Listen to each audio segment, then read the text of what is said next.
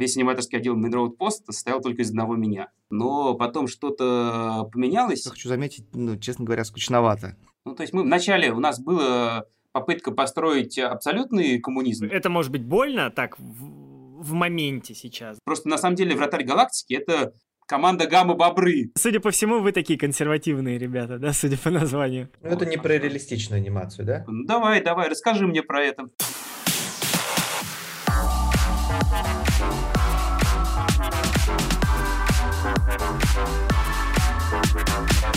Привет!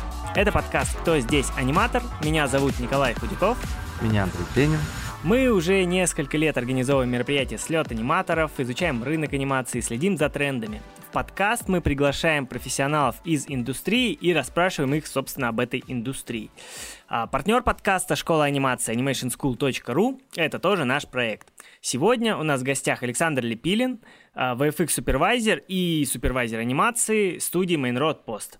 Саша, привет! Привет, привет, ребята, спасибо, что позвали. А, мы сегодня поговорим, а, да, спасибо, что пришел. А, мы сегодня поговорим об анимации в кино и о студии Mainroad Post, ее подходах к работе, пайплайне и проектах. Там есть о чем поговорить, там очень интересные штуки есть. Но для начала вопрос к тебе, Андрей. Работал ли ты когда-то с реалистичной анимацией или с анимацией в кино? Работал ли ты с чем-то таким? Работал редко на фрилансах. А, помню, каких-то снегирей анимировал на Новый год. Но было, была еще работа на проекте Сава, э, студии Глюкоза. Я делал э, персонажа, не помню, как его, честно говоря, зовут, Шандагар, по-моему. Он спускался по лестнице с факелом, то есть такая реалистичная анимация была. Ну, ну и Волка еще анимировал, да, помню тоже в Насаве. И что хочу заметить, ну, честно говоря, скучновато. А, потому что реалистичная анимация, она настолько требует ну, усердной работы, сосредоточения, а, контроля референса и так далее. То есть нужно прям очень четко сделать Э, анимацию такого уровня, чтобы любой зритель может найти в ней ошибку, потому что он каждый день эту реалистичную анимацию видит вот вокруг себя, как бы. А вот, глаз наточен. А когда ты делаешь мультяшную, условную анимацию, там можно и соврать, собственно, там может быть и попроще. То есть реалистичную анимацию очень сложно делать. Ну, ну для меня было скучно, честно скажу. Вот. И сложно перед записью с тобой уже немножко обсудили, что ты, наверное, скорее так, как сказать, художник, то есть и тебе прям в душе, и тебе это тяжело. Мне бы, может быть, наоборот было бы как раз-таки попроще. Вот. Но сегодня поговорим как раз про разницу вот э, между анимацией в мультфильмах и анимацией в кино. А, а... вспомнил, я же дракон анимировал, там же дракон был, там достаточно реалистичная все-таки тоже анимация. Да, вспомнил. Там сложность была, конечно, с ним, с хвостом особенно, потому что он был и ФК, и ИК, и еще э, гибридный хвост еще при этом был, ИК и ФК. Вот. И крылья мы там постоянно крутили, не знали, как их сделать в тот момент еще с Игорем Суриным. Но, кстати, Игорь Сурин теперь наработал целую технологию создания крыльев и вообще хочет продавать этот как сказать, конструкцию, которую он, а, ну, как сказать, наработал в итоге. Вот. И все, что касается теперь птичек, а, Игорь Сурин делает, наверное, лучше всех. Вот. Небольшая рекламная интеграция. Ну да, да. да. А если вам нужен рик э, птички, вы знаете, к кому обратиться. А, хорошо, давайте уже тогда перейдем к Саше. Саша, пожалуйста, расскажи о своем профессиональном пути, где ты работал до Mainroad и как попал вообще в анимацию? А, ну, если прям начинать совсем, совсем как бы с самого-самого начала, то, наверное, началось у меня все в 2002 году, вот, э, когда я учился еще в восьмом классе, и я тогда так очень э, сильно увлекся, у меня появилось такое хобби, как модинг игр. Вот. И сейчас для всех э, тех, кто, может быть, там спорит с своими родителями или с кем-то, зло компьютерные игры или не зло, я вот могу сказать, что для меня в моей жизни компьютерные игры э, принесли мне огромную пользу. Саш, можно переспрошу? А, ты сказал модинг или кодинг? Модинг – это модификации. То есть э, сейчас, ну как бы и сейчас этим занимаются многие, и как бы давно это тоже было, то, что ты берешь игру какую-то, в данном случае это была игра Warcraft 3, и я нашел сообщество людей, которые хотели Warcraft 3 переделать в StarCraft, чтобы вот StarCraft, ну, 3D-шный. И был такой сайт VC3 Campaigns, где собирались вот со всего мира любители этого дела, и как-то мы кучковались в группе по интересам, и, собственно, у нас был проект, который длился очень-очень долго, который как бы в итоге он там дошел только до какой-то демки, но пока я работал э, с ребятами, ну не то, что работал, это скорее было просто такое хобби после учебы, но тратили мы на это время немного, я реально очень многому научился. То есть я э, научился, я до этого немножко умел в 3D Max что-то делать, потом я научился там э, моделить, э, текстурить на базовом уровне, анимировать, собственно. А, также, поскольку у нас команда была международная, там было несколько ребят э, из России, но были еще ребята там из Америки, со всего мира, и мы, естественно, общались по-английски. Я как-то подтянул английский язык. И soft поскольку... skill, собственно. Да-да-да, поскольку мы постоянно зависали в э, интернет-релей-чат Ирки, э, то я там как-то незаметно для себя научился печатать по-английски вслепую, ну там, почти десятипальцевым, восьмипальцевым методом. Вот, и Э, и в конце концов так получилось, что свою первую настоящую работу в CG я тоже нашел благодаря вот э, этому нашему маленькому сообществу, потому что, собственно, один из э, ребят, с кем мы делали, Леша Куликов, вот, который сейчас, если не ошибаюсь, он работает лид-композером в CGF, вот. Он, короче, говорит, ты знаешь, вот тут у меня, типа, у моего брата есть друг, который ищет кого-то, кто умеет анимировать в 3D Max, у них там есть какая-то работа на лето. Вот. И где-то между, там, по-моему, третьим и четвертым курсом института я пошел на подработку на лето, и так, собственно, я попал в свою первую студию. Вот, потому что мы, вот, собственно, с Лешей пришли, этим человеком оказался Костя Листратов, который сейчас э, глава трехмер фильм, и мы собрались вот в студии Ниндзя фильм, это была такая совсем небольшая э, студия продакшена и постпродакшена для рекламы, и мы там стали делать э, полнометражный привиз э, фильма комедии, которая называлась «Очень русская сказка», который в итоге потом так и не состоялся. Но мы полгода на бипедах делали, собственно, превизуализацию всего фильма, что на самом деле довольно редкий случай, так обычно не делают.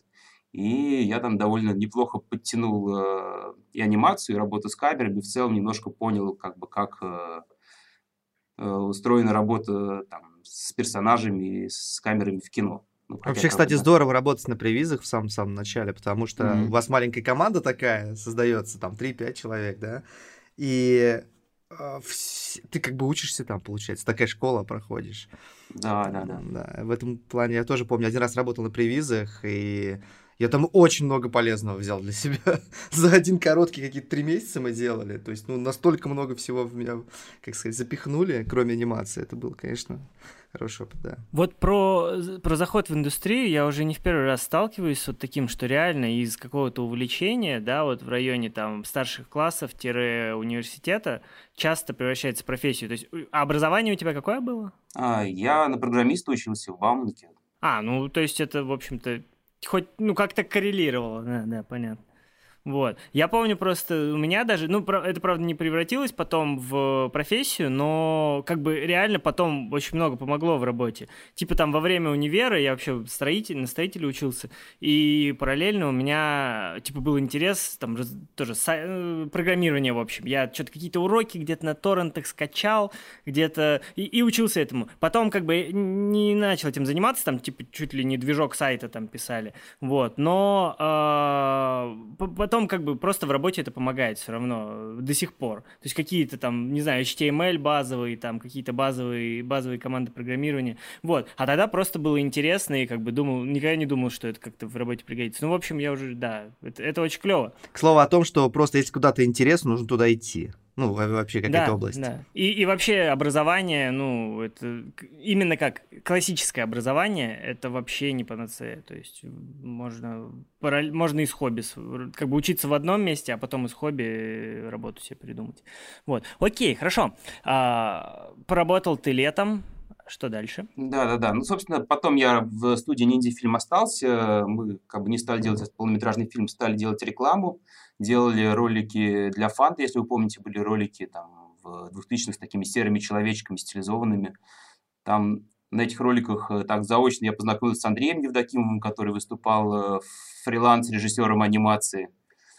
Вот. И тоже там, не сказать, что я прям вот на этом проекте я не занимался анимацией, я там занимался скорее дизайном персонажей и раскадровками, потому что, в принципе, там, когда ты работаешь в маленькой студии, то там нет такого, что есть какое-то разделение. Ты как вот ты что-то умеешь, у тебя что-то получается. Или задача такая есть. Ты берешь, ты делаешь. И там, как сказать, от каждого по способностям.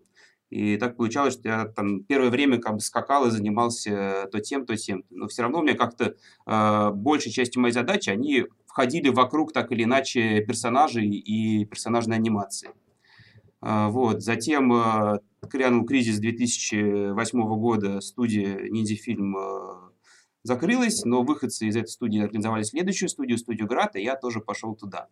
Вот. Там мы тоже довольно долго занимались рекламой. Рекламный мир, мир рекламного постпродакшна – это довольно специфичная область, которая обычно всегда связана с какими-то очень жесткими кранчами, переработками, постоянными какими-то комментариями в последний момент. И это здорово, когда ты молод, горишь, и тебе хочется вот так вот зарубиться, там, фигачим парни, а потом э, ты там после 4 дней э, по 20 часов отсыпаешься где-нибудь, но это э, кто-то в этом готов долго жить, но иногда это утомляет. Вот. И я через какое-то время немножко утомился, вот, и начал думать, чего и как. Но последним, наверное, проектом вот в студии Град был довольно большой тоже рекламный ролик, где у нас был прям такой полноценный персонаж типа Кинг-Конг белый. Вот, и мы, значит, решили, что вау, наконец персонажная анимация. Вот, собственно, Игорь Сурин нам помогал ригать этого э, Кинг-Конга, и мы там в количестве, по-моему, трех человек его анимировали, и что-то в какой-то момент начали буксовать, и поняли, что нам не хватает знаний и экспертизы, как его правильно, красиво санимировать. И говорит, а вот есть типа такой чувак Саша Дорогов, вы его позовите, он вам, может быть, э, подскажет. Вот, и, собственно, так я познакомился с Сашей, он пришел как анимационный консультант на эту рекламу, и нам очень многие вещи исправил. Вот, это тоже такое было знакомство во многом во многих смыслах э, ну, очень, не то чтобы прям судьбоносное, но которое тоже очень много мне в дальнейшем дало. Вот. Но мы сделали этого Кинг-Конга, и я что-то после него так подвыгорел и решил, что было бы здорово попробовать себя еще не в рекламе, а в чем-то еще. И я знал, что есть такая компания Main Road Post на Сиджитолке. Я читал там всякие их посты, как они делали город в обитаемом острове, вот. И мне показалось, что это та компания, в которой мне было бы интересно поработать.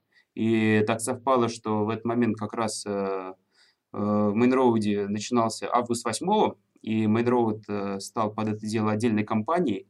И поскольку в фильме предполагалось очень много персонажки, то они искали всех, э, кто как-то связан там с э, персонажной анимацией, персонажным дизайном и так далее, так далее. Я вот с этим своим набором около персонажных скиллов очень удачно туда зашел, и, собственно, так я попал в Main Road, и дальше начинается моя уже там почти э, десятилетняя история работы в этой студии.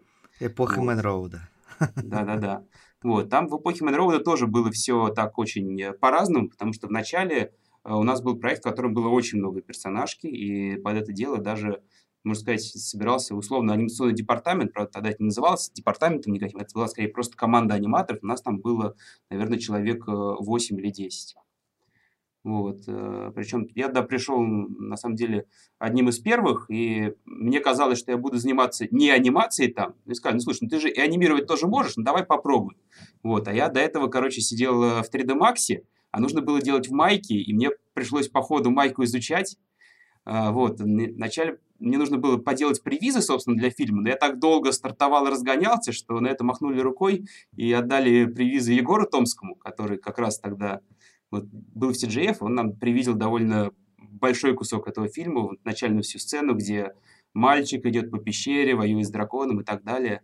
Вот. А я постепенно таки выучив анимацию в майке уже более-менее хорошо, я начал анимировать, но так получилось, что я анимацию делал руками на этапе анимационных тестов, а когда наша команда уже к постпродакшену разрослась до 10 человек, э, оказалось, что ее нужно кому-то координировать. И, наверное, из-за того, что из всех аниматоров мне больше всего хотелось, чтобы все лежало как-то параллельно перпендикулярно по полочкам, я в какой-то момент обнаружил, что я больше занимаюсь организационной работой, чем непосредственно анимацией. В итоге в самом фильме я, наверное, санимировал там каких-то 3-4 шота из разряда там башня у танка поворачивается, вот.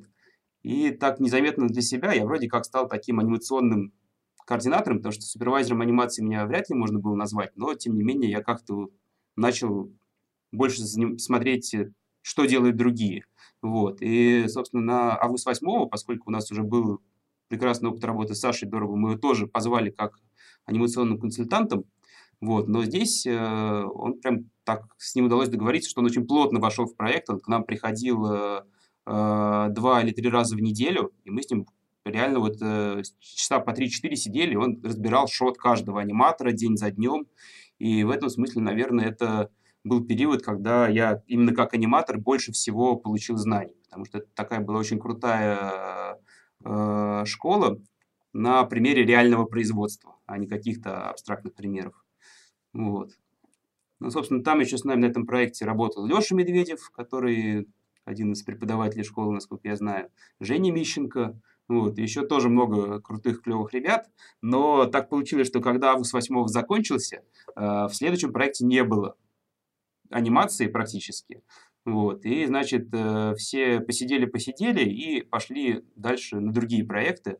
Вот, а мне было интересно, я остался. Но я потом довольно долгое время занимался другими задачами, там, э, ригами, толпами, какими-то симуляционными вещами. Вот. У меня, хотя там был, условно говоря, вот этот вот э, бейджик, что я там главный супервайзер анимации Main Road Post, но тогда, по сути, как бы вся, весь аниматорский отдел Main Road Post состоял только из одного меня. Вот. Еще был Андрюха Максимов, который тоже очень крутой аниматор, но он, поскольку он генералист в целом, то он э, на тот момент занимался там какими-то другими задачами, ронял самолеты, поджигал. Вот. И был такой период, когда у нас довольно мало было анимации персонажной. А вся анимация, она была такой более технической. То есть это ронять всякие предметы, хлопать дверками и так далее. Вот. Но поскольку, тем не менее, мне было очень много чему учиться, я в этот момент э, как бы уже с мая перешел на Гудини, изучил новый софт, попробовал много всяких штук. Еще, кстати, вот из такого интересного, что, э, допустим, уже тогда на Сталинграде мы э, попробовали интеграцию с Unity, у нас э, какие-то рэгдолы, они симулировались в Unity. То есть, когда там взрывались немцы, у нас были э, макапные пробежки, э, которые мы потом засовывали в Unity. В Unity мы чуваков рэгдолами взрывали, обратно затягивали в Гудине. А это вот. в каком году было? А это был 2012 год. Собственно, рэгдолл — это тряпичная кукла. Если кто-нибудь играл в игры, какие-нибудь шутеры, то обычно, когда врага убиваешь, он вот так вот оседает и потом смешно куда-то катится. Вот. Но это, собственно, симуляция тела человека как э, набора связанных между собой кусков э, твердотельной динамики. И такая штука, она очень удобна бывает, когда нужно, собственно, вот у нас что происходило? У нас э, бежали немцы, попадали под дарт-обстрелы, потом их там всячески раскидывало. И поскольку анимировать руками это довольно трудно, то мы поняли, что можно засимулить их просто. А, мне сейчас вспомнилось, я в детстве, когда мне скучно было, а мы же все в детстве смотрели фильмы про немцев там и так далее, да. Я помню, играл такой, как будто в меня пуля попадает, я такой падаю, такой медленно там все. Вот я понимаю, что да, это... как раз. Я рэгдолы, да, отрабатывал, короче. А, да, на самом деле еще... вы сэкономили же кучу времени на этом, да? Да, сэкономили кучу времени. Еще я на этом проекте познакомился с макапом э, Xsense, кто знает, это для Xbox такой сенсор движения. И есть такой софт, э, iPySoft называется, который позволяет э, тречить Xsense. То есть ты можешь встать из-за компьютера, сам пошевелиться, и он тебя стречит. И в результате вот половина, вторая половина анимаций, э, которая не была зарегдолена со всеми этими толпами, это я сам на Xsense себя записывал, потом чистил этот макап. Вот, и, Офигеть наверное, у вас технологии, конечно. Такие да, да, вот эти и... вот эта изобретательность. Это прям... Да, извиняюсь, я оговорился. Естественно, я имел в виду не Xsense, а Kinect, поскольку в 2012 году у нас в Mainroad, естественно, никакого костюма Xsense не было. Макап мы писали на Kinect, это сенсор глубины от э, Xbox. Вот, а сейчас, да, у нас есть два костюма Xsense, и теперь мы можем писать на них motion capture, не отходя далеко от рабочего места. Вот, и, собственно, и про это, наверное, еще потом отдельно подробнее поговорим, потому что я вчера, когда ехал э, с работы, начал слушать подка- ваш подкаст с Егором Томским, вот, и, по-моему, Андрей, ты сказал, что как бы макапная анимация, кейфрейм анимация – это две реки, которые не пересекаются, но впадают в один океан. Вот э, мой опыт, он как раз говорит об обратном. Он говорит о том, что если э, макап пишет сам аниматор для себя, то это, по сути, просто становится одним из его дополнительных инструментов. Э, в реалистичной вот. анимации, да? Да-да-да-да-да.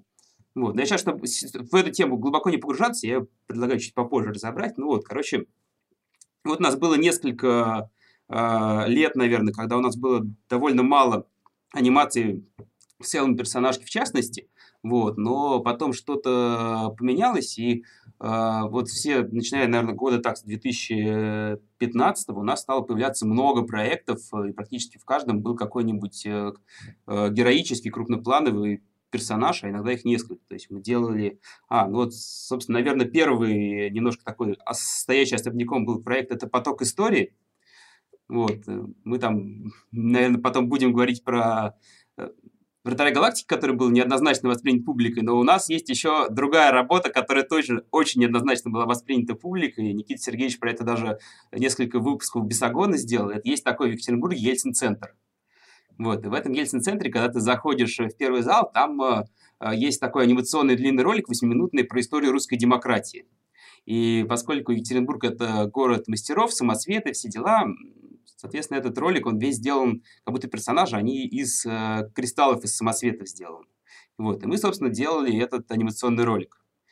И как бы если оттуда вынуть всю политическую составляющую, то на самом деле это был очень крутой опыт, потому что там просто какое-то нереальное количество персонажей, э, очень много разнообразной анимации. Она вся довольно стилизованная, но при этом ее как бы много, она разноплановая, она интересная. И это был проект, на котором мы прям очень массово использовали запись макапа, но там вот как раз то, о чем Егор говорил, что если персонаж э, довольно стилизованный по пропорциям, то макап на него не сядет. И мы, естественно, потом еще поверх этого макапа э, как бы дотягивали. Во-первых, мы немножко делали стилизацию, чтобы она такая была не совсем реалистичная анимация, но немножко стилизованная по таймингам. И, естественно, поскольку там длины рук, ног, чуть-чуть другие персонажи, нам всегда приходилось чуть-чуть как бы еще вторым слоем корректирующим э, дотягивать анимацию до красивых поз. Вот. Ну и как-то после потока истории у нас, э, собственно, понеслась персонажка, мы там делали... Escape from Tarkov, наверное, вы тоже да. Да, делали ролик. Escape from Tarkov, там был практически все макап, но там было, по-моему, шота 3, где пришлось кейфрейм делать с нуля. А где это, в каких шотах? А, значит, э, шот, где... Фанат игры подключился в чат.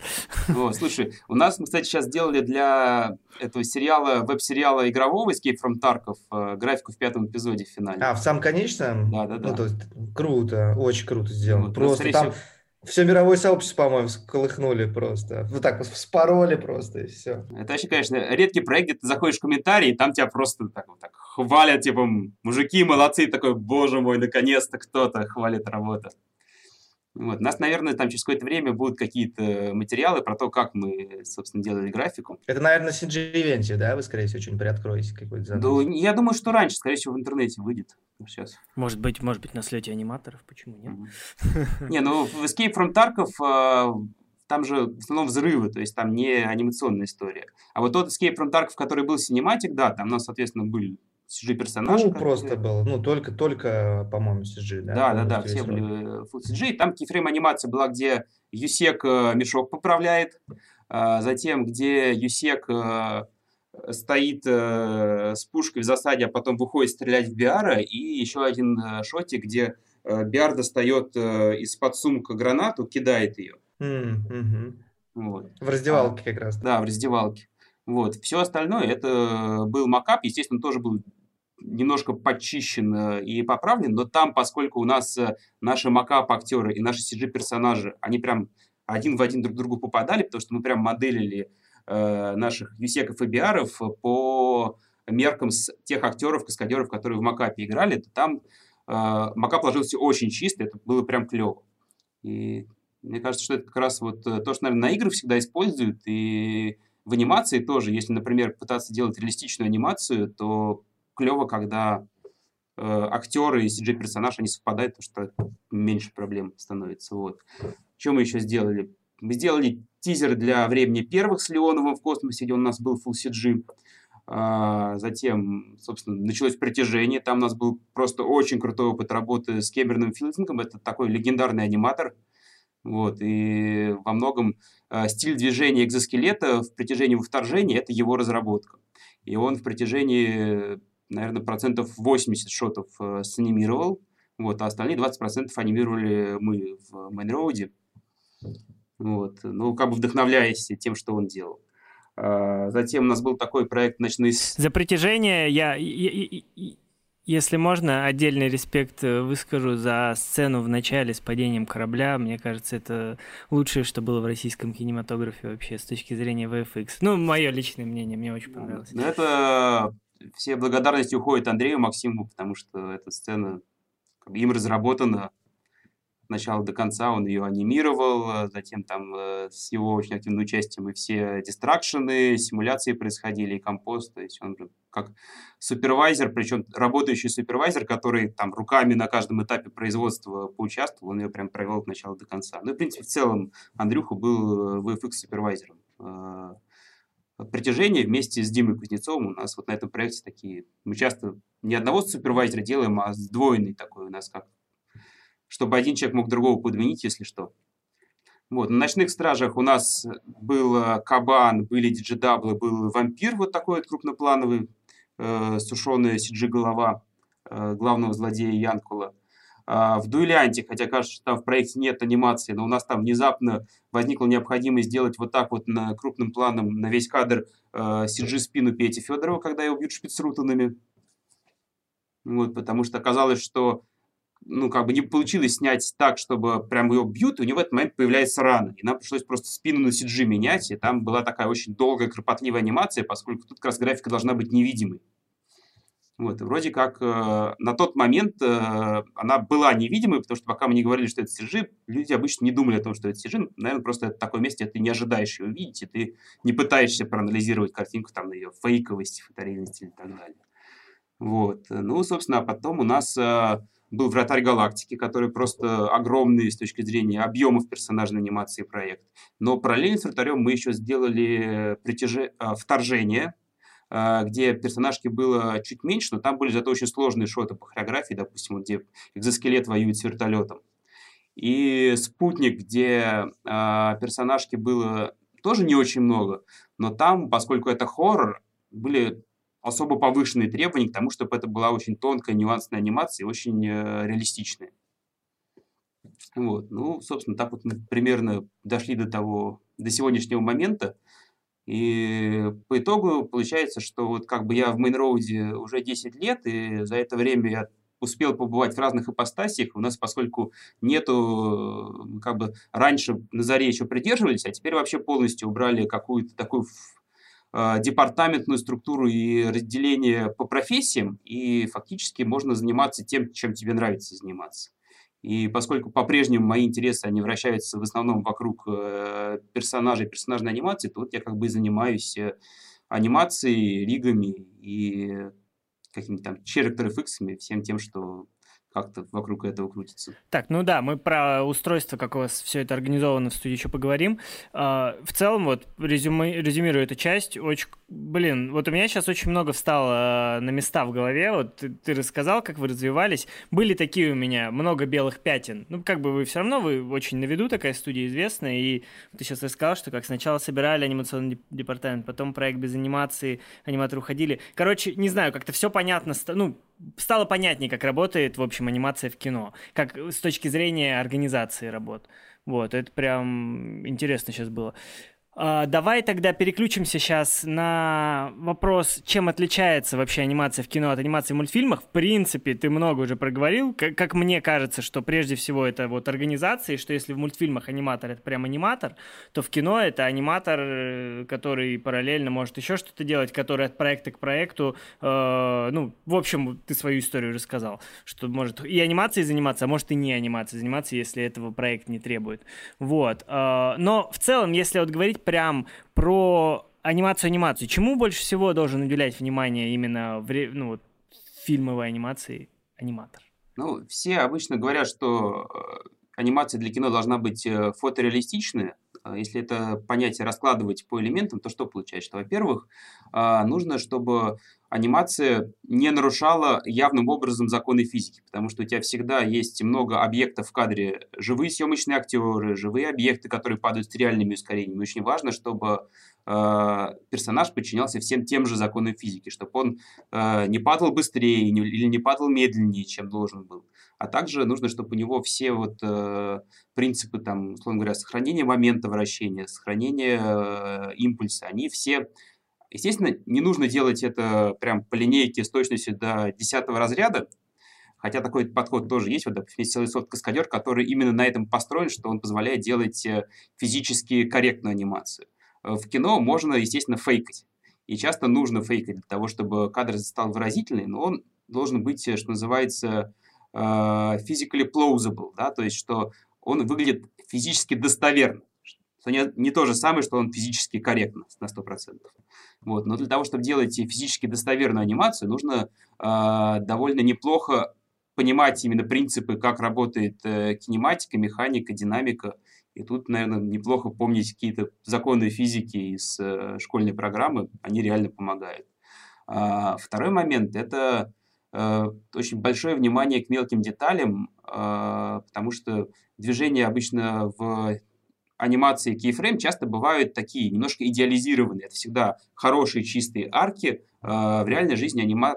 движение всегда более грязное, потому что есть всегда куча факторов, которые чуть-чуть как бы движение подчиняясь тем же самым законам, но в него вносятся какие-то коррективы, и вот эти вот мелкие детали, к ним нужно внимательно очень относиться, и как следствие очень часто аниматор работает с референсом ну, как, вообще, как мне кажется, что аниматор всегда должен работать с референсом и в обычной анимации, и в киношной, в реалистичной, но в киношной просто без этого вообще никуда.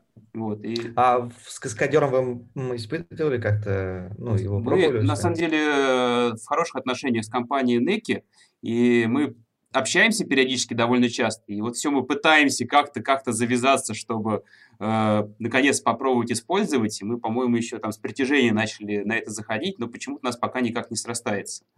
Кто не в курсе, надо, наверное, сказать, что Каскадер — это софт, который разрабатывается российской геймдев-студией, ну, компанией Necky, вот, и они это делают ну, в общем, там это, э, условно говоря, софт для создания 3D-анимации, но не... Там другие подходы, в общем. Там подход именно основан на движениях, именно... Я не знаю, может, блин, мне даже сейчас сложно объяснить, я, я ее никогда не открывал. Но да, насколько... это софт заточенный на анимацию трюковых и боевых сцен, и там э, э этот софт, там а, главное отличие, что у тебя э, нету вот классической э, риговой иерархии и КФК у тебя просто есть э, набор э, нодов, которые между собой связаны э, соединениями, и у них у всех этих нодов и соединений есть массы. И движок, ну, софт, он постоянно просчитывает все физические параметры, там, момент инерции, момент вращения, импульсы, скорость и так далее, и позволяет проверять, не происходит ли нарушение каких-нибудь законов сохранения. Я просто хотел сказать, для аниматора это как выглядит. Он берет персонажа, ставит в одну позу, через какое-то время ставит в другую позу. И персонаж сам в нее переходит достаточно качественно. Нет, он не переходит. Вот это, короче, ошибка, что все думают, что как будто бы каскадер анимирует за тебя. Нет, ты точно так же честно выставляешь каждый кадр вручную. И в этом смысле он не ускоряет, наверное, производство. Но он позволяет не совершать никаких ошибок э, не нарушать законы физики, из-за которых анимация стала бы смотреться неправдоподобно. То есть часто что бывает? Что ты смотришь, есть ощущение, что в анимации нет веса. А вот это нет веса, оно, как правило, происходит из-за того, что нарушены какие-то законы сохранения, которые в реальном физическом мире вокруг нас постоянно исполняются. И наш взгляд настолько насмотрен, что он просто на подкорке вот так вот выщелкивает. Как бы это на самом деле так или не так. Потому что мы, когда смотрим на предмет, мы потому как он падает, можем представить, из чего он состоит, какой у него там вес, материал, плотность, и нужно ли в этот момент отмахнуться от него, или лучше убежать, чтобы он тебе голову не расшиб. Вот, и как раз э, каскадер, он позволяет э, по заданным параметрам, там, физическим характеристикам модели, масс вот этих частей, понять, соблюдает ли персонаж все эти требования.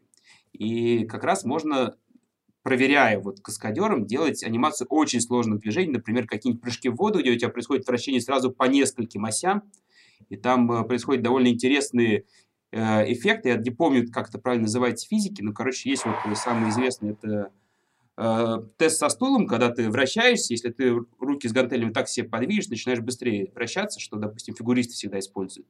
А вот этих всяких разных прецессионных эффектов их гораздо больше.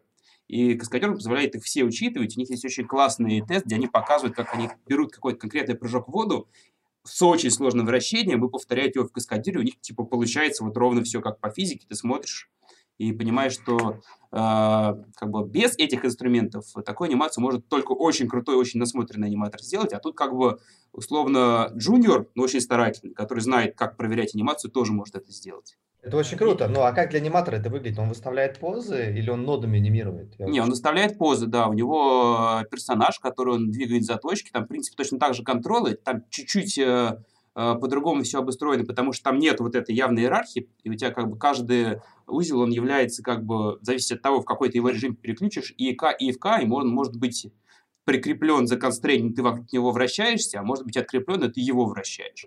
Угу. То есть, получается, он тебе как бы подсказывает, куда сделать следующий шаг для персонажа. Да, да, да, угу. да. Вот. И там еще важный такой момент, что там анимация в каждом кадре всегда. Вот. Ты при этом можешь как бы твинить между кейфреймами, но на уровне софта у тебя все равно приключен всегда каждый кадр. Так, Окей, давайте вернемся к анимации в кино, да. А, у меня такой вопрос вот еще раньше возник. Ты говоришь, что, ну, как бы, да, анимация в кино отличается. А может ли человек, который работает там в мультяшной анимации, например, привык к широкой анимации, ну, вот как Андрей, например, Uh, перейти в игровую, о, тут в игровую, в, в, вот такую в реалистичную фильмовую анимацию без uh, каких-то, ну, в общем, без боли. Я сейчас поясню еще. Вот ты говорил, что Саша Дорогов у вас э, ну, консультировал вас на перв... Ну, там на когда-то в десятых, в начале десятых. Вот. Э, он же ведь всю жизнь делал широкую анимацию. Или он настолько крут как профессионал, что ему не важно?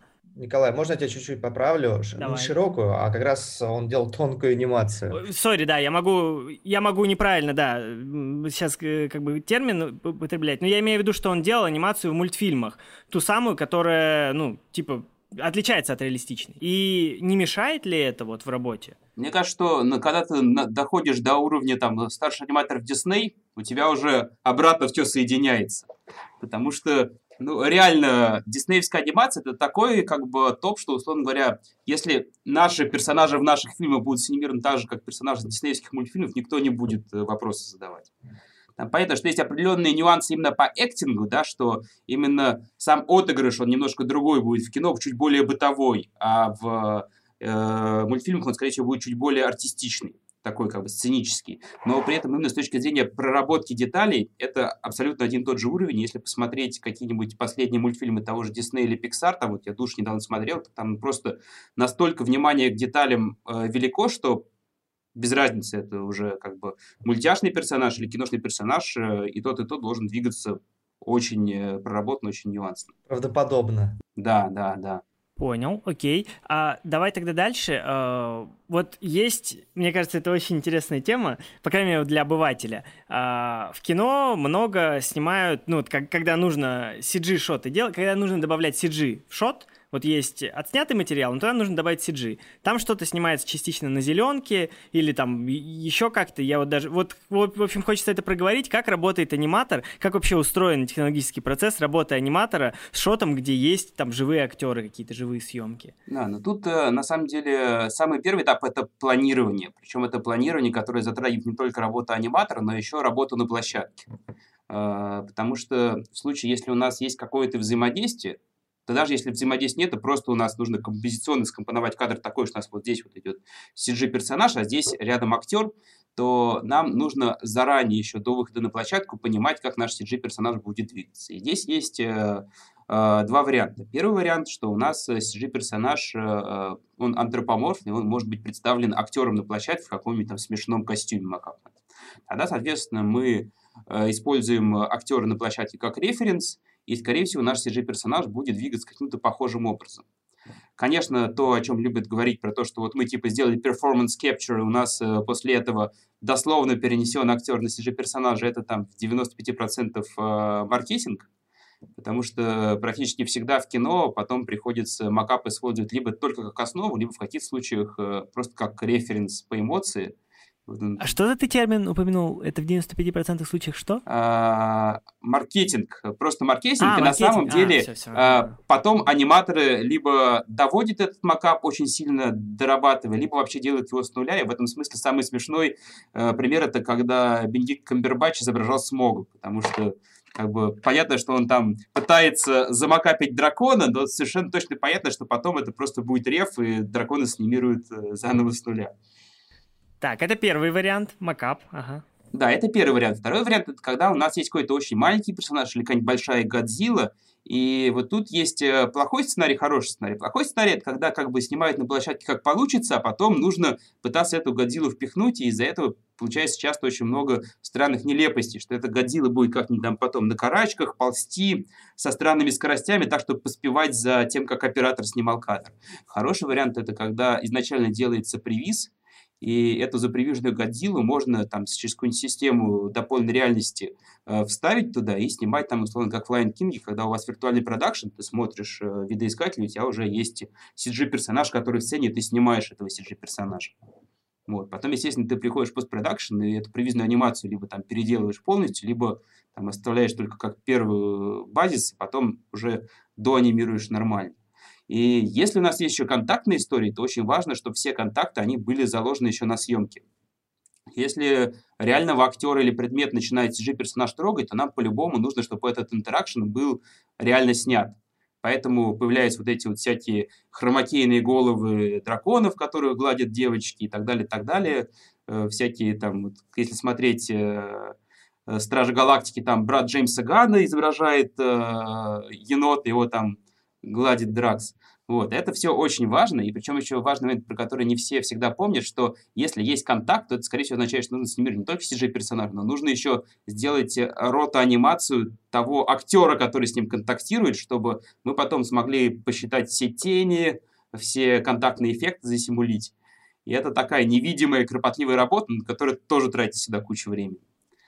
Вот. Ну, а потом еще так... То есть я правильно понял, что что самого актера тоже, то есть вот, ну, если есть контакт какой-то, то самого актера тоже нужно сделать его рик, как-то поставить в кадр, ну, уже в, там, в майке или где в гудине. Да, да, да. И точно очень mm-hmm. прям э, кадр в кадр повторить все его движения.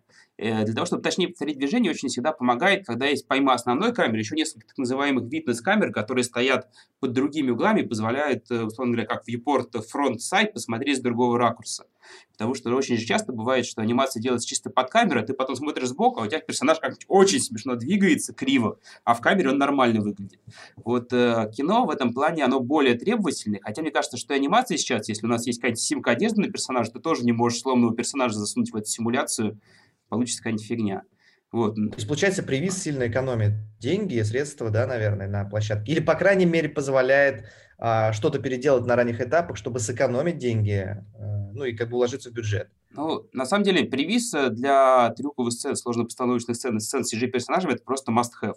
Если привиз не сделан, то, скорее всего, в съемках накосячат э, очень сильно, при этом будет непонятно никому, что накосячили, пока этот материал не придет на постпродакшн, а потом э, начнется вот эта вот э, распространенная история, когда постпродакшн страдает, а площадка говорит, ну на CG же можно поправить. Ну вот. да, и... Это на посте поправим, да. Отдельная, мне кажется, тут профессия еще человек, который просчитывает просто, сколько это все будет стоить. То есть он должен знать, что если есть касание в кадре, значит, будет э, моделиться и создаваться mm-hmm. рик этого персонажа, нужно будет просчитывать тени, и, скорее всего, там еще куча всего, чего мы не знаем просто сейчас. Mm-hmm. То есть как у вас происходит вот, ну, просчет э, бюджета на ролик? То есть если это отдельный какой-то человек, или это Арман сидит такой, так, ага, здесь... Не, Арман не считает сметы вообще. Я просто, я специально да, хотел да. пошутить. Не, на самом деле, как бы, если э, вопрос сметы раскрывать, это нам нужно еще два часа, это отдельная тема, поскольку... То есть все-таки это целый отдел у вас? Там? Это не отдел. А, обычно садится продюсер, у нас сейчас э, там, получается три продюсера, которые работают с производством, и два ассистента. Вот кто-нибудь из старших продюсеров садится, и вместе с ней садится э, обычно наиболее какой-нибудь опытный артист, поскольку у нас теперь нет прям супервайзеров, то это, скорее всего, будет э, какой-нибудь просто там наиболее опытный человек. Иногда это группа людей, и мы очень долго, подробно, и этот просчет сметно реально длится неделями. Э, кадр за кадром, там, зависит от того, что у нас есть. Э, если есть сценарий, читаем сценарий, разбираем его, все пытаемся визуализировать и понять, какие работы там будут. Если будет раскадровка, это, конечно, проще, потому что по раскадровке ты уже понимаешь, что закрутно, что за ракурс. И вот мы выписываем подробно все работы, и тут есть всегда такая э, проблема, что, естественно, ты не можешь э, на берегу предугадать э, как бы все, что, все то, что потом вылезет на посте. И, по идее, чем скажем так, те, кто будет читать смету, лучше понимают, что там нужно делать, тем точнее будет посчитана. Поэтому мы стараемся как бы э, привлекать, в идеале нужно вот те команды, которые потом будут делать этот эффект, чтобы они сами рассказывали, как они это будут делать, это будет тогда самый точный обсчет. Но, естественно, всегда это такая там э, с большим коэффициентом погрешности это все рассчитывается, и приходится закладывать некоторый запас, который всегда потом тратится. То есть лучше всегда максимально со- собрать всю команду, да, если есть возможность. Тут есть другая крайность, что если команда слишком большая, обсчета смета, то это становится просто бесконечное обсуждение. Тут важно собрать минимально необходимую команду. Да, это может быть э, два человека, может быть э, там э, периодически подключение каких-то специалистов по каким-то специфичным эффектам. То есть, ну понятно, и целую неделю вы можете просчитывать один ролик привиза, да? Такой? Ну, если это полнометражный фильм, то да, может быть и неделя. Если это какой-нибудь рекламный ролик короткий, то быстрее. Ну, слушай, для меня открытие. Я вот не знал да. этой штуки, и вот прям как-то вот, да. От... Не то, что... Заполнилась то пустотка одна. Было понимание, что, ну, капец, это же сложно. Вот как ты это предугадаешь, да, что там вылезет. Вот, и сейчас стал попонятно. Там есть, на самом деле, еще несколько нюансов, про которые я хотел бы быстренько рассказать, потому что для многих это оказывается, ну, неожиданностью. А, первый момент – это то, что в, наверное, это и в анимации тоже есть, но в анимации обычно то, что аниматор видит, то потом оказывается на экране. А, в кино, поскольку очень часто есть еще отдельный этап симуляции персонажей, а, и плюс шейдинг в вьюпорте обычно сильно отличается от шейдинга на рендере, потому что ну, viewport не может там тонкие текстуры, SSS и так далее, то очень часто бывает такое, что аниматор санимировал одно, и у него выглядит зашибись в плейбласте. А потом оно проходит через симуляции, через рендер, SSS свет съедает детали, и он потом смотрит, говорит, это же вообще не моя анимация, что вы такое тут порендерили? Оказывается, что вот оно вот так вот меняется в процессе. Здесь, с одной стороны, э, очень важно всегда об этом помнить и успевать несколько раз проитерироваться, чтобы внести поправки. А второе, это просто пока техническая проблема, через которую мы еще полностью не прорвались, но мы работаем над этим, это все-таки делать так, чтобы аниматор видел картинку максимально приближенную к э, финальному результату.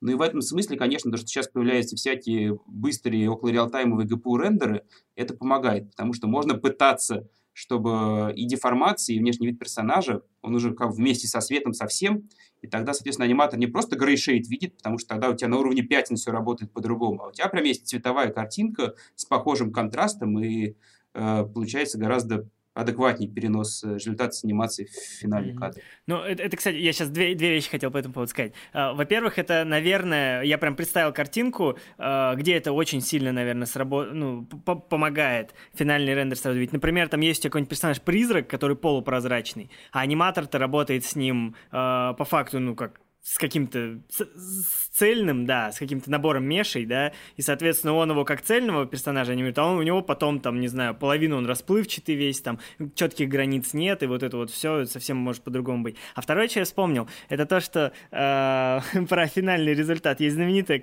такая, ну, видосик, где человек где-то то ли в Дисней, то ли, ну, короче, на какой-то из топовых студий э, мультфильмовых делал там две недели анимацию, где чувак играет на скрипке, там что-то играет, крутится, там проработка, капец, вау, там прям две, ну, есть прям история, там, то ли статья, то ли что, где он это рассказывает. Делал две недели, а на финале это, короче, он трехсекундный, кажется, шот, а, он где-то вдали, вдали, вдали, и прям заблюренный, заблюренный. Ну, короче, там вообще просто пятнышко какое-то движется, а чувак, типа, делал две недели. И он, ну, как-то странно, в общем, это, это, наверное, просчет был. То есть, если бы он знал, ну, если бы все предполагали, что просчитали, что это будет настолько пятно с самого начала, то, ну, наверное, можно было не тратить две недели дорогого, ну, две недели работы дорогого аниматора на вот такую сцену. Мы сейчас можем так постепенно в скрам вкатиться. Я думаю, что вам, у вас же сегодня будет еще круглый стол, я знаю, вечером, на котором Арман будет выступать. Я думаю, что он про это тоже будет рассказывать.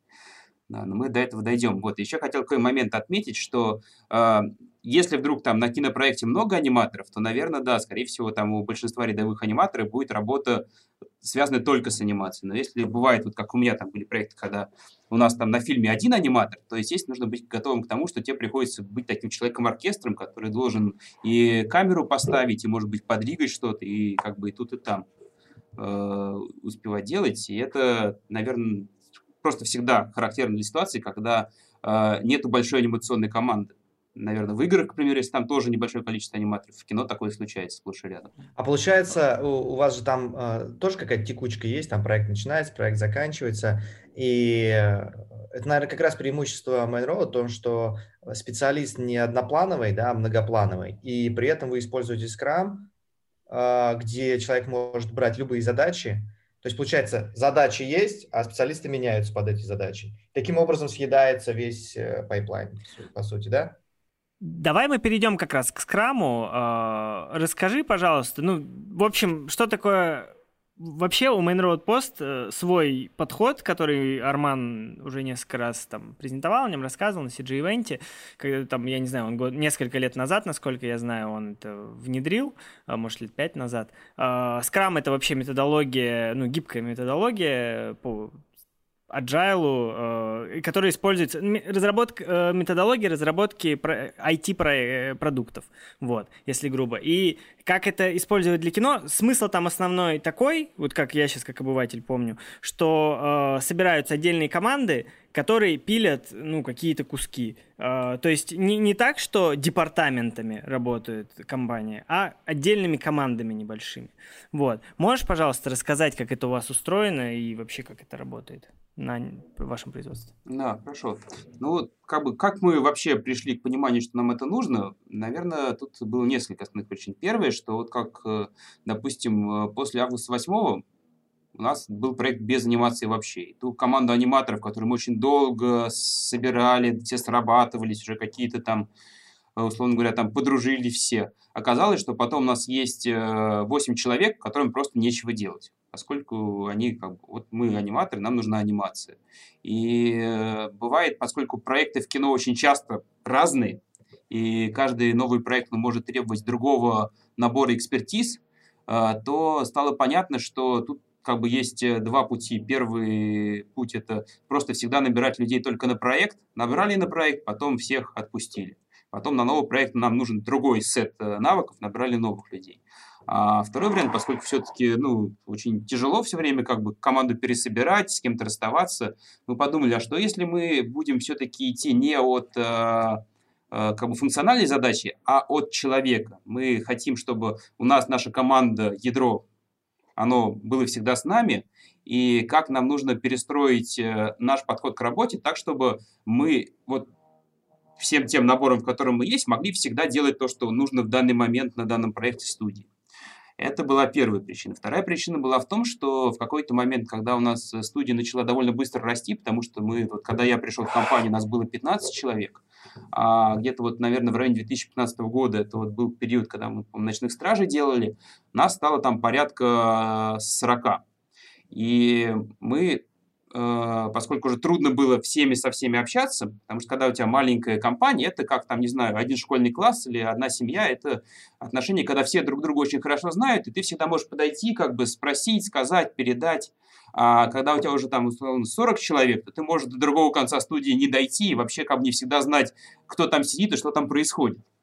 И мы начали строить департаментную структуру, когда у нас есть там моделинг, лайтинг, э, там глава моделинга, глава лайсинга, глава там анимации еще. И э, с одной стороны, у этого подхода есть свои плюсы, потому что внутри одного э, такого функционального колодца человек, он э, может очень хорошо прокачиваться по своей экспертизе. Но при этом тебе всегда нужно иметь большое количество людей, которые просто занимаются передачей информации между этими департаментами. Координаторы, всякие там раннеры и так далее, и так далее, которые занимаются очень ну, неинтересной, честно скажу, работой, как правило. Потому что заниматься тем, что ты берешь работу одного человека, проверяешь ее, передаешь ее другому человеку, это нужно определенный, не знаю, склад характера иметь для этого. Вот. А вторая проблема, которая тоже, помимо нагрузки на вот этих вот э, людей координирующих и большой нагрузки на лидов, на всех, на супервайзеров, поскольку получается, что все решения, они как бы на них сходятся, и он такой вот один человек, который на вершине этой пирамиды сидит, ему постоянно нужно отвечать на все вопросы ото всех. А, есть еще проблема того, что ты, когда находишься в этой своей, а, как бы в департаменте, тебе не очень интересно становится не потому, что ты нелюбознательный человек, а просто потому, что ты сфокусирован только на своей задаче в моменте, тебе не интересно, что делают другие департаменты. Вот ты можешь как бы моделить, не понимая, что в модели слишком много полигонов, что ее потом нельзя будет нормально санимировать, она будет тормозить. Или там у нее ювишки так разложены, что это фиг зашейдишь. И это в итоге ну, как бы ведет просто к очень большим потерям в производстве. И в итоге у вас как бы народу вроде сидит много, а производительность у них не очень высокая. И как бы, когда вот этот вот ком проблем, он как бы постепенно накапливался, накапливался, накапливался, дошел до какой-то критической массы, собственно, Арман э, начал внедрять э, скрам у нас, и это был очень долгий, очень болезненный процесс, поскольку всем поначалу это решение все-таки шло не с низов, а от Армана, конкретно лично, хотя он в этом отношении большой молодец, он никогда не делает это директивно. Он всегда как бы э, готовит почву так, что люди как бы постепенно проникаются этими идеями, и потом, когда уже э, тоже эти идеи, как сказать, они прошли везде, он начинает воплощать их в жизнь. Это вот как фильм Inception, когда ты кладешь эту маленькую вертушечку, да, и от нее потом, как от зерна, прорастает, прорастает, прорастает уже некое э, мировоззрение. Вот. Но все равно, даже когда, условно говоря, мы все согласились, что у нас есть проблемы, и нужно их э, как-то что-то с ними делать, э, понять проблему – это часть, но это только самое начало пути. А вот реально перестроить свою организацию, свои привычки производственные таким образом, чтобы мы в, это, в эту новую реальность переместились, это очень тяжелый, очень долгий труд, и все почему-то думают, что сейчас мы типа включим э, там Agile, включим Scrum, и через месяц мы будем жить по-новому. На самом деле нам пришлось где-то 2 или 3 года перестраиваться. И это был очень долгий, очень болезненный процесс, поскольку всем нужно было как бы забыть то, что было в голове до этого, и начать жить э, с другой э, философией. Кто-то не, не, не смог это принять, довольно много людей из компании ушло, которые просто ну, не понимали, зачем это. Вот. Но сейчас, э, когда уже мы понимаем, что какой-то этап перехода точно завершен, и обратно мы не вернемся, скорее всего, то мы как бы не вернемся, потому что мы понимаем, что реально нам стало проще, удобнее, у нас стало меньше стресса, я надеюсь, у нас стало больше эффективности. А вы, а вы смотри, а вы, вы прям спринтами работаете? То есть, ну, у вас там есть там какой-то план на неделю или на две, и вы вот его... Или как? Мы пробовали по-разному. И в итоге сейчас мы ушли от э, жесткой системы спринтов, у нас скорее даже не скрам, а скорее канбан производства. Э, что у нас основное осталось? Что мы работаем, э, на студии разделена на команды, и каждая команда – это как бы мини-студия. Это от двух до, наверное, 7-8 человек, в среднем это 5, которые вот очень тут важно понимать, что все почему-то думают, что все становятся генералистами. Нет. У каждого человека, у него э, обычно есть несколько экспертиз, в которых он прям вообще хорош, и он что-то знает про других. Это то, что называется T-shape, про это много говорят. Вот, и в итоге получается, что все вместе, вот эта команда, они закрывают все экспертизы вообще. И поэтому они могут работать как независимый юнит, который э, может как мини-студия типа запиливать проект. Да? А сколько примерно человек в команде, который закрывает все, как ты говоришь, шейп? Ну, говорю, в среднем, в среднем 5, но бывает по-разному. У нас самая маленькая команда из двух человек, самая большая, сейчас не соврать бы, мне кажется, типа там человек 7-8. А кто, кто принимает решение о том, что вот нужен новый человек в команду? А, обычно команда сама принимает. В этом смысле очень забавно, потому что получается, что у нас как бы компания это такая как бы среда, а команды внутри себя, они могут нанимать человека, увольнять человека, хантить себе человека, э, подавать запрос, что вот у нас сейчас нету, типа, вот этой экспертизы, нам нужно найти такого человека. Если его нет в компании, то он ищется извне. Получается, э, внутри команды, внутри команды, а как-то есть, э, идет какое-то обучение, какие команда должна закрывать задачи? То есть и как, как над этим работать? То есть, ну, скрам, там, не скрам, что там, как они внутри работают? Если не совсем понял вопрос. Как команда работает внутри? Да, да, ну вообще как это происходит? И как, как, как не очень понимаю, там у них кто-то должен быть директором, получается, да, кто-то исполнителем внутри. э, кто-то деньги считать, кто-то ну, решать Вот. про риски. ну, Смотри, я ду- думал, какой пример привести. Очень хороший пример, когда, допустим, вы с друзьями собираетесь, хотите сделать короткометражку. Да, вот, допустим, я помню, смотрел интервью, не помню вас, не у вас, там, как ребята, которые пилили вот эти первые суздальские заставки, как они это делали, да. У них там э, не было такого четкого распределения, наверное, что вот ты только за это, ты только за это. Там был в основном фан и хорошее взаимопонимание, потому что все были на одной волне. И как бы, поскольку у тебя команда маленькая, то фактически на этом в основном все и выезжает. То, что ты очень хорошо знаешь тех людей, с которыми ты работаешь, ты очень хорошо понимаешь, что в данный момент они делают, а они делают что-то, что связано вот с той непосредственной задачей, которую команда сейчас выполняет. Не что-то абстрактное, которое нужно где-то там потом другой команде зачем-то, а то, что ты непосредственно возьмешь у него потом в работу и с чем ты будешь работать. Это как бы первый момент. А второй момент, что э, вот это именно отсутствие четкого распределения обязанностей, оно позволяет быть гораздо гибче. Но, естественно, э, получается, что хотя нет никакой формальной иерархии табеля о рангах, то все равно внутри команды там э, органическим образом складывается определенное э, ну, распределение обязанностей. Как там в любой команде из пяти Power Rangers есть кто-нибудь, кто больше любит чтобы все по полочкам лежало, и он, скорее всего, будет э, больше заниматься ведением, там, не знаю, записи, отчетности и так далее. Кому-то интереснее, там, не знаю, все время копать что-то новое, и- или, например, заниматься только технической работой, там, какие-нибудь сложные уравнения составлять, делать солвер и так далее. Кто-то больше любит э, арт-часть, и он будет, там, не знаю, лукдевить, моделить, рисовать концепты и так далее. На эту группу людей выдается какой-то определенный объем задач на время. Там, например, за- в этом месяце именно эта команда будет делать вот это. Или они сами берут на себя большую задачу из производства. То есть ли какая-то выработка на эту команду? Потому что бюджет же распределяется на всю компанию. Вот здесь тоже как бы направление сигналов, оно у нас развернуто в другую сторону. У команды есть э, capacity. Это как бы то количество, условно говоря, там э, метров CG, которые команда может прокопать там за неделю, за сколько-то. И есть э, задачи, на которые назначено определенное количество ресурсов, там, условно говоря, человека дней. А, Бывает такое, если, э, условно говоря, у нас смета была залочена заранее, то потом как бы в процессе нарезания этого там э, пирога мы точно знаем, что вот на эту задачу, ну, больше вот этого количества дней нельзя потратить. Там меньше, меньше, пожалуйста, это будет круто, потому что мы сэкономим и заработаем. Там больше это будет уже перерасход. Либо бывают такие задачи, когда команда сама может э, помозговать, сказать, вот нам, типа, как в «Угадай мелодию», для того, чтобы решить эту задачу, требуется там столько-то э, человека дней. Вот другая команда говорит, а мы типа сделаем это быстрее, за меньшее количество человека дней. Они могут еще между собой э, как бы конкурс питчингов устроить, и те, кто предложит более элегантное решение, э, те, скорее всего, заберут эту задачу. Ну и дальше просто как бы вот у нас есть постоянный входящий поток работы. По мере того, как люди освобождаются, они берут себе новую работу.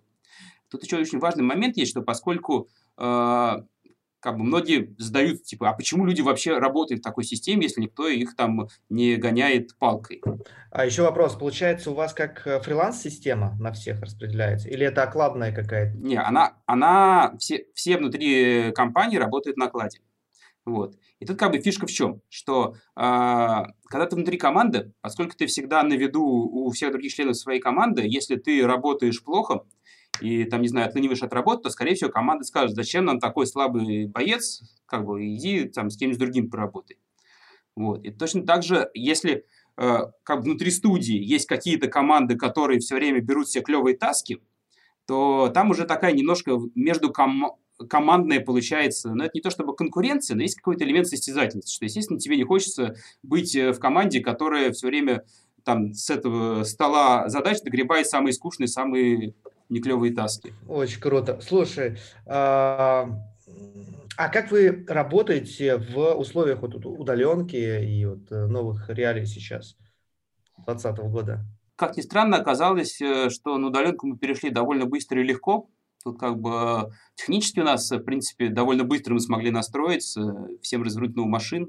Кто-то забрал компьютеры домой, у кого не было. Технически, даже не технически, а Вот. именно вот эта вот синергия ваша вся. Не, по- понятно, что синергия немножко просела, поскольку когда ты уже сидишь не в команде, не в своем там, условно говоря, э, забыл, как называется, ну, короче, в своей се- секции в нашем open space а, один дома, то ты не так общаешься. И у тебя проседает коммуникация. Поначалу у нас вот эта потеря именно из-за э, просадки по коммуникации была довольно большая. Потом мы выровнялись, потому что мы, во-первых, составили общее студийное расписание, и мы хорошо, как бы все время планировали туда созвоны, созвоны, созвоны. Понятно, что кажется, что в этом случае на созвон тратится гораздо больше времени, но это позволяет поддерживать какую-то вот информационную связанность. И, значит, в какой-то момент мы уже выработали такую ритмику. Это было довольно забавно, потому что мы внезапно начали, мне кажется, вот первые месяцы на удаленке, точнее, первый месяц был хаос, а второй месяц на удаленке, мы внезапно все синхронизировались, у нас стал график гораздо более строгий, чем тот график, когда все ходили в офис, в том плане, что мы понимали, что вот у нас сейчас обеденный перерыв, никто никого не беспокоит, а вот сейчас нас все собираются на это обсуждение, все на это обсуждение, тут мы начали работать, тут мы закончили работать. Это было клево. Круто. И- А что используете? Вы случайно не в Дискорде сидите? Там же есть А, комнатки со звуком. Да, в Дискорде сидим, и как раз э, многие команды э, используют очень активно голосовые чаты своих команд. И они прям просто, вот они работают, но они все время включены в голосовой чат, они, если что, могут там фразы перебросить, спросить что-нибудь, пошутить, и это тоже создает... Там же есть вот этот стриминг, по-моему. Да, да, да, да, да. И это как раз очень клевая штука, которая позволяет, э, даже когда каждый сидит по домам, создать ощущение, что ты все равно работаешь в команде рядом со своими товарищами. Да, да, да. Можно стримить сразу всем. То есть вы зашли в, в общий звуковой чат, все включили стрим, и ты просто сидишь, можешь каждому перейти, посмотреть, что он там делает, сидит, ковыряется. Очень, кстати, удобная тема, да. Прикольно, да, это интересно. А, у меня два вопроса еще про скрам коротких. А, первый, вот распределение задач. Ты говоришь, что команды разбирают или, э, ну, как, в общем, как быть, как эти задачи-то делятся? Кто-то же есть конечное лицо, которое принимает решение, что вот эта команда вот эту задачу возьмет, а вот это вот это. Или они вообще сами между собой договариваются? Ну, как бы обычно сейчас получается так. э, Ну, то есть мы вначале у нас была попытка построить абсолютный коммунизм, да, когда все команды между собой равны. Вот. Но потом мы как бы поняли, что все равно у команд бывает немножко разный уровень и разные экспертизы, потому что какие-то команды там лучше умеют в FX, какие-то там в персонажку, какие-то еще во что-то. И мы, условно говоря, начали таски помечать, что вот, условно говоря, эти таски, они для общего разбора, их может взять кто угодно, потому что мы понимаем, что любая команда справится. Типа, Вот эти таски, они для опытных команд, но если вы менее опытная команда, которая хочет прокачаться, вы можете взять эту задачу, но вам нужно найти команду, которая будет более опытной, будет за вами приглядывать, чтобы вы не накосячили, и студия в итоге не потеряла на том, что вы зайдете в тупик. Какие-то бывают очень специфичные таски, которые, ну, очевидно, могут выполнять какие-то единицы людей в студии, тогда это, скорее всего, будет уже э, таргетированный выбор, что этот таск идет вот только в эту команду или только вот в эти две команды. Но поскольку это все не какие-то там прихоти э, руководства, а это распределение, ранжирование, оно обусловлено возможностями команд, то это как раз правильно, и это позволяет избежать ситуации, когда э, какая-нибудь, может быть, не самая опытная, но очень амбициозная команда вдруг забирает себе задачу, с которой они, очевидно, не справятся, и нам потом придется антикризисно что-то разруливать. Ну, то есть есть все-таки элемент контроля здесь, есть какой-то менеджер или группа менеджеров, которые эту функцию выполняют, распределяют задачи. Еще раз говорю, это не распределение задач. Ну, да, да. Команды сами забирают задачи, а вот эти люди, они просто проверяют, чтобы не получилось так, что Да, команда да, забрала себе задачу, с которой не сможет справиться. Сори, да. Кстати, это, о, это, в принципе, токсичность все убирает, да? А вообще токсичность появляется какая-то такая внутри? Там, ну, какая-то зависть, может быть, какие-то такие вот проблемы? Или, наоборот, это сильно сплочает всех людей, и все такие прям хорошие, и молодцы, и такие двигаются вперед? Ну, смотрите, как бы токсичность это вообще как бы штука такая, с которой, которая всегда будет присутствовать в любом коллективе. И тут вопрос э, того, как бы закрывает ли коллектив на это глаза или пытается как-то это отслеживать и с этим бороться. А, Одна из ценностей нашей компании, она заключается в том, что нужно работать э, с теми людьми, с которыми тебе работать приятно. Это касается как э, э, членов коллектива самих, да, с теми, с кем ты непосредственно каждый день э, бок о бок работаешь, так и клиентов. Э, Клиентов тоже нужно выбирать такие, с которыми приятно работать. И надо стар- стараться создавать себе такие условия, чтобы можно было работать именно с клевыми клиентами. А, но понятно, что все равно, поскольку все живые люди, то всегда в любом коллективе, даже в самом идеальном, будут э, возникать всякие трения, разногласия.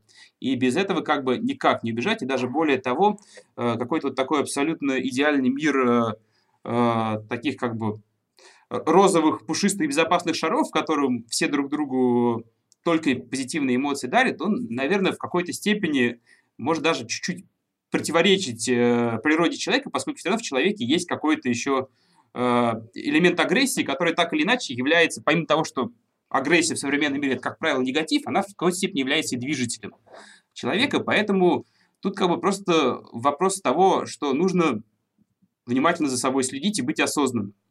Потому что, естественно, любые конфликты внутри команды приводят к тому, что эти команды, скорее всего, потом, если не решать эти конфликты, распадутся.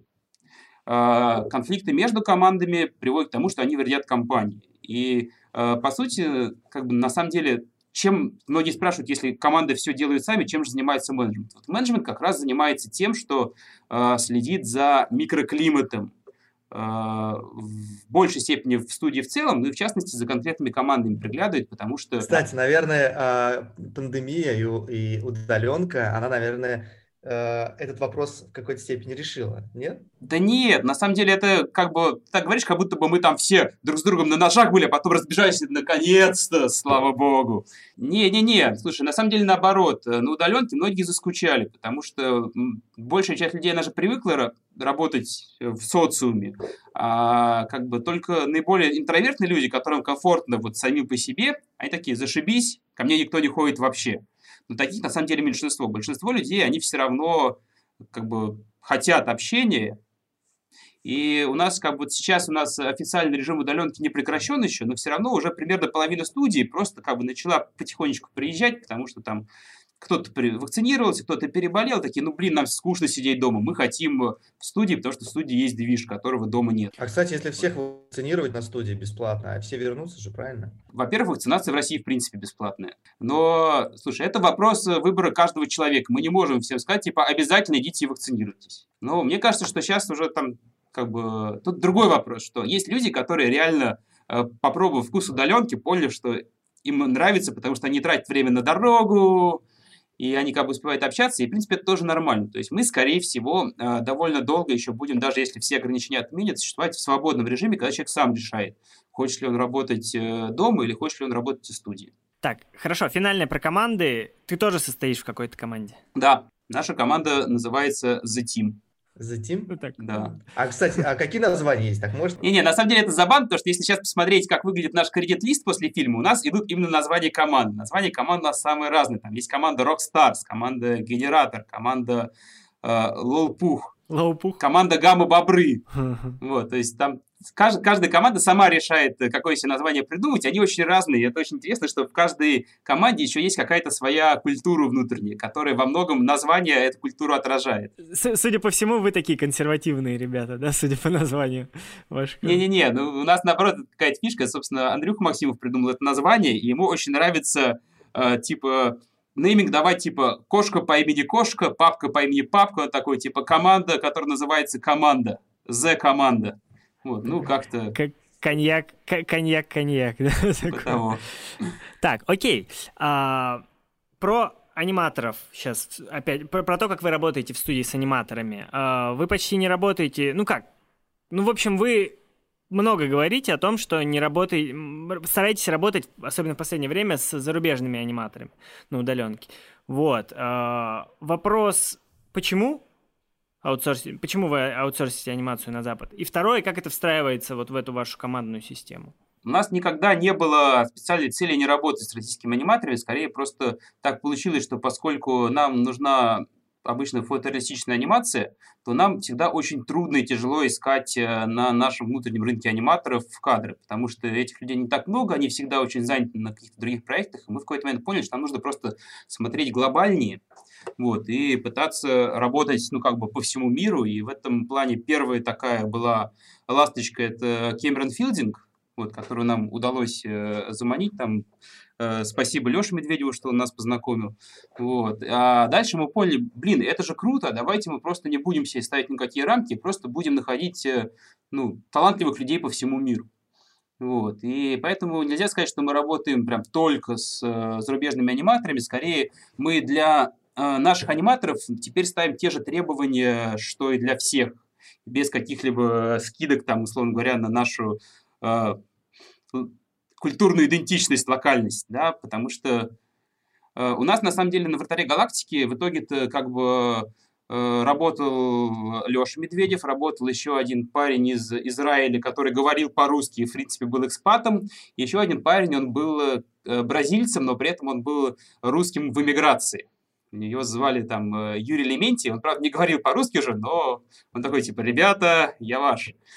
Наверное, единственным требованием, что как бы, то есть если вы, условно говоря, аниматор из России, который хочет работать с Main Road Post, то у вас никаких на этот счет э, специальных ограничений нету. Единственным требованием будет, э, э, чтобы вы знали английский, поскольку в анимационной команде общение происходит на английском. Поскольку, как правило, все коллеги, у них язык общения будет между собой английский, супервайзер анимации будет англоязычный. Вот. Но как бы что мы для себя открыли, как бы на что мы подсели и почему мы хотим дальше придерживаться этой схемы работы? Потому что мы поняли, что люди э, в целом в мире, они э, как бы клевые аниматоры, с которыми мы работаем, у них очень высокая производственная культура. А это что означает? Что они, э, во-первых, ты когда с ними говоришь об анимации, они всегда, обычно общение происходит на уровне какую эмоцию нужно здесь выразить, а что за эксинг должен быть у персонажа. И никогда как бы разговор не спускается на уровень типа сколько ключей, как кривая, как применить эйлеровский фильтр. Хотя про это с ними тоже можно говорить, если там нужно дойти до такого уровня почему-то вдруг, что, правда, случается редко, мы тоже можем говорить об этом. Но как бы мы можем, это гораздо проще, когда режиссер объясняет именно задачу на эмоциональном уровне, а аниматор может сам ее адекватно транслировать.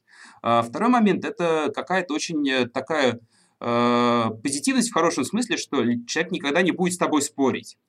Э, он обычно очень внимательно слушает, очень хорошо выхватывает то, что ты пытаешься ему рассказать о шоте, что нужно сделать. Э, но при этом всегда очень сильно включен. То есть он не так, что, ну, мне что-то сказали, я сейчас что-то сделаю. Он как бы слушает, думает об этом, потом предлагает свои варианты. Но при этом всегда э, как бы есть э, у них хорошее понимание, что он в этом случае, он как бы нанятый работник, которому как бы платит за то, что он выполняет желание клиента, и его задача понять, чего хочет клиент, расшифровать и сделать это наилучшим для клиента образом. Вот. И это очень круто, и мне кажется, что, в принципе, э, было бы правильно, чтобы и наши аниматоры, они тоже как бы из нашего вот этого как бы э, теремка выходили на общий мировой уровень, смотрели, что вообще происходит в мире, и больше и быстрее этому проникались и учились. Потому что они, с одной стороны, скорее всего, тогда станут профессиональнее, станут больше зарабатывать, будут работать на более крутых проектах, и с ними, э, со стороны клиента, э, как бы, они станут более востребованными. Потому что с такими людьми работать приятно. Не, глобально это офигенно, потому что, да, ну, как бы это может быть больно так в, в моменте сейчас для наших аниматоров, но в целом, ну, зато конкуренция, блин, конкуренция позволяет расти, точнее, провоцирует рост. Вот, поэтому, да, я считаю, что как бы чем больше люди будут, не знаю, путешествовать, пробовать работать на заграничных проектах, тем лучше на самом деле. Тем быстрее они вот этой э, производственной культурой пропитаются и смогут принести ее к нам в Россию. Ага. Так, хорошо. А как это, как вы встраиваете вот таких аниматоров в свои команды? Это же получается, ну, типа, это же не сотрудники студии, а это люди, которых, которым вы платите за время, грубо говоря. Как это работает у вас? Да, да. Ну, короче, я на самом деле прихожу к выводу, что, скорее всего, есть две разных профессии аниматора. А, первый аниматор – это аниматор, который внутри команды. И это, условно говоря, человек, который входит там, в core team, или это человек, который находится на, в штате, а не контрактор, если говорить про практику работы, допустим, американских студий. И у нас таких людей э, есть несколько человек внутри нашей студии. Собственно, это те, кто обычно занимаются привизами, э, какой-то там анимации сложных шотов, это вот в частности там я в том числе, Андрюха Максимов, и еще у нас, наверное, человек 5-10 наберется внутри студии, которые работают в командах, которые умеют анимировать, и анимация является просто одной из их экспертиз. И как бы если э, вопрос, как бы, что нужно знать такому аниматору, то, скорее всего, ему нужно просто э, уметь работать внутри нашей, внутри командной системы и быть не просто аниматором, а аниматором плюс. Э, есть второй тип аниматоров, это те аниматоры, которые обычно работают с нами уже на постпродакшене. Э, для них, э, как бы, поскольку мы понимаем, что это э, люди которые обладают определенной экспертизой, и мы именно за эту экспертизу платим, то тут мы стараемся как бы с ними работу выстроить э, максимально удобно и для нас, и для них. Э, понятно, что аниматор-фрилансер, он вряд ли будет учить новый софт, он вот знает майку, и он умеет в майке работать. Он за эту майку еще за лицензию заплатил, поэтому э, мы, естественно, анимируем в майке с ними. Понятно, что он вряд ли будет в контексте всего фильма в целом, ему в этот контекст очень долго погружать, поэтому наша задача э, ему принести работу в понятном виде, чтобы мы сказали, смотри, вот это твой layout, вот типа там монтаж сцены ты можешь посмотреть, чтобы понять, вот тебе история персонажа, чтобы ты понимал, э, типа, кто это вообще, зачем он что делает, и вот в этой сцене у него такая там актерская задача. И тогда, естественно, ну, как бы человек э, работает снаружи, у него есть там его понятный набор инструментов, и его задача э, делать э, анимацию как бы максимально быстро, эффективно и качественно. Вот. Но э, в этом смысле, как бы, естественно, эти люди, мы не можем их никогда брать в штат, они будут оставаться фрилансерами, там, контракторами и так далее. Хотя мы платим э, не за секунду анимации, поскольку мы понимаем, что секунда секунде рознь, мы платим именно э, за там, час или за смену работы. А они как-то к какой-то команде подключаются? То есть, ну, вот в этой всей системе управления или как? Ну, вот это еще вещь, которую мы донастраиваем. То есть э, на предыдущих проектах обычно они э, работали не сколько с командами, сколько там с конкретными людьми, которые их вели. Но кажется, что правильнее было бы, чтобы команда работала напрямую с таким аниматором, но нам еще нужно самим до разработать, до наладить вот этот workflow, чтобы и команда обладала там достаточным уровнем навыков, там, не знаю, могла с ним по-английски поговорить, объяснить задачу, отправить, принять. Ну и как бы и для самих аниматоров это было тоже понятно, потому что понятно, что для них как бы им привычно, когда у них есть, условно, там, супервайзер анимации, супервайзер VFX, супервайзер режиссер. Да, и вот они как бы с ними общаются, когда им говорят, а вот вы теперь общаетесь с большим количеством разных людей, их к этому тоже нужно подготовить, нам нужно придумать, как это все так соединить, чтобы это все работало удобно. Окей. Okay. А, давай тогда перейдем к софту. А, вы работаете в Гудине, насколько я знаю, во многом. Вот. И тут вопрос, делаете ли вы анимацию в Гудине? Ну, то есть для VFX понятно, то есть, ну, вроде как э, это вообще такой, ну, можно сказать, мировой стандарт Гудини. Могу сейчас ошибаться, но, в общем, он много где используется. Вот, именно для VFX. А для анимации вы используете ли вы Гудини для анимации? И, ну, как в таком случае быть, опять же, с вот этими зарубежными аниматорами, которые привыкли работать на Maya? А, да, мы анимируем в Гудине, и Гудини на самом деле имеет э, все те же возможности для анимации, что и Майка, где-то он даже ее обгоняет. Единственное, наверное, минус, что в Гудине пока нет твин-машины Грис Pencil. Вот, это вот пока две вещи, но я думаю, что его, эти инструменты кто-нибудь рано или поздно напишет.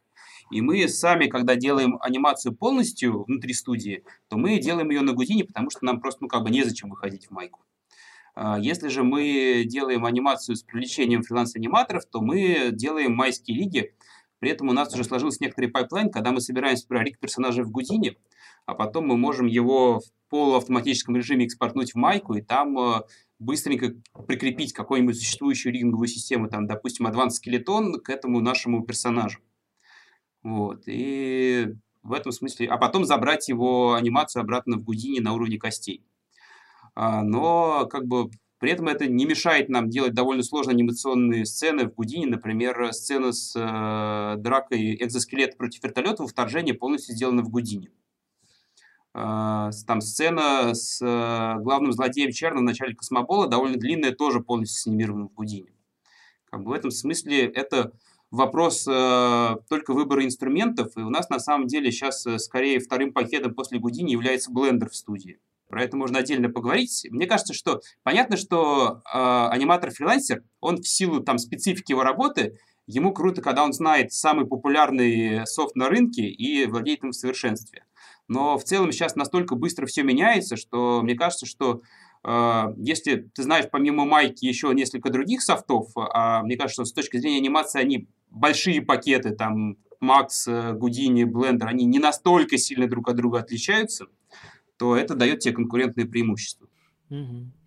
Согласен. Э, ну, получается, э, почему я все-таки задаю этот вопрос, потому что для, ну, и для меня сейчас это так немножко открытие, что вы все-таки прям анимацию делаете в Гудине, и что это, это вообще можно полностью, да, анимацию делать в Гудине, если не привлекать внутри студии, если не привлекать сторонних аниматоров.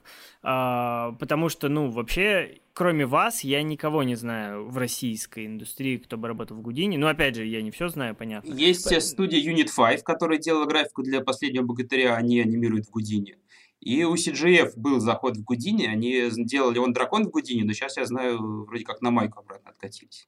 Ну вот да, то есть это такое нестандартно, да, и в мире, ну, мне что-то мне подскажет, что в мире тоже это не самый популярный все-таки софт для анимации, все равно Майя пока держит твердые позиции, вот. И это клево, что у вас получилось построить pipeline не на Майе. Мне казалось, что там столько духовных скреп в анимации с Майей, что, блин, ну, типа сложно очень переехать в другой софт. Это исключительно вопрос инертности мышления. У нас, кстати, из наших аниматоров а, фрилансеров, с которыми мы работали, э, два человека, вот они, самые крутыши, они снимировали несколько шотов в Гудине. Мы типа, там просто мы по одной секвенции, как у нас была сделана в Гудине, мы не успевали, мы говорили, типа, ребята, понимаем, что типа софт новый, вы будете плеваться, страдать, то хотите попробовать, потому что нам нужна помощь. Сказали, давайте. И, в принципе, да, они справились. Понятно, что, наверное, они там в два раза медленнее в нем работали, поскольку другие хоткеи и все остальное. Но как бы они санимировали, санимировали не хуже, чем в майке. Да на самом деле это клево, это же типа open-minded, да, то есть это тебе расширяет э, твои возможности, что-то вызов какой-то попробовать, клево. А, а то мы, правда, зациклились на майка, майка всегда майка.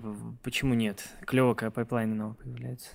На самом деле, мне кажется, что очень круто, если бы в целом э, аниматоры в профессии старались вот это такой, как сказать, э, Э, growth mindset, мировоззрение роста себе сразу в голове устанавливать, потому что э, то, о чем я вначале говорил, что, говоря, макап нужно воспринимать не как э, э, какую-то параллельную деятельность, которая вытесняет аниматора, как дополнительный инструмент, который сам же аниматор может использовать, чтобы э, с ним развиваться.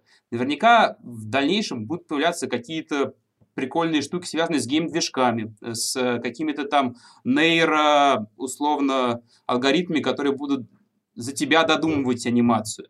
И по сути же это же способ, который э, позволяет аниматору делать быстрее, делать качественнее, делать эффективнее. И те, кто будут быстрее это все осваивать, те потом будут и круче работать.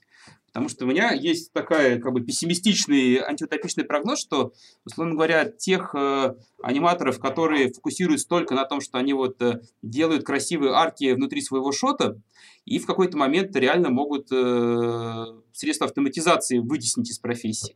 Вот. И в этом смысле как бы Э, те же люди, которые кричат, что макап это не духовная анимация, они ничем не отличаются от э, тех людей, которые говорят, что настоящая анимация только на светостоле рисуется, а ваша CG это тоже все бездуховно.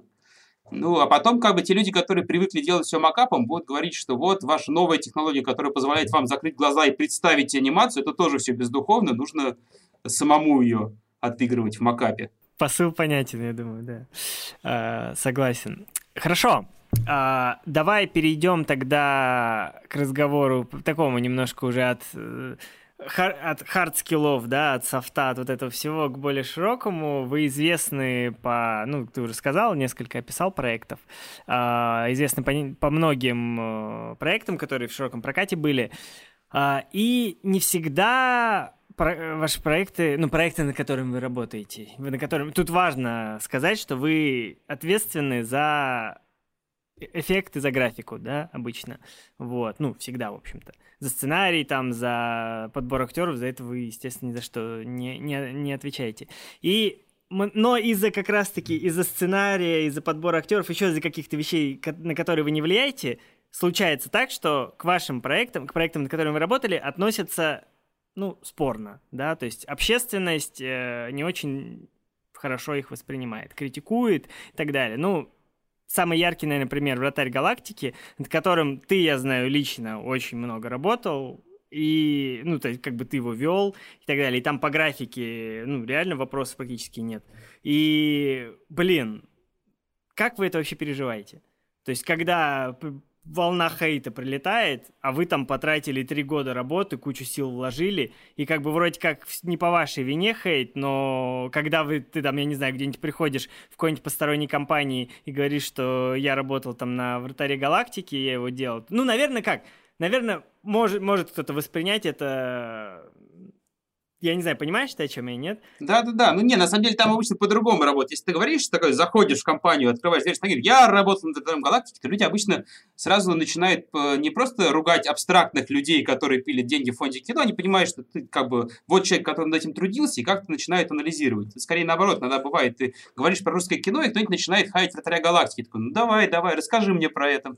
Вот. И начинаешь из него побольше это выуживать, но на самом деле хочется просто сказать, а вот я работал над этим фильмом, что ты теперь на это скажешь? Но я так стараюсь не делать.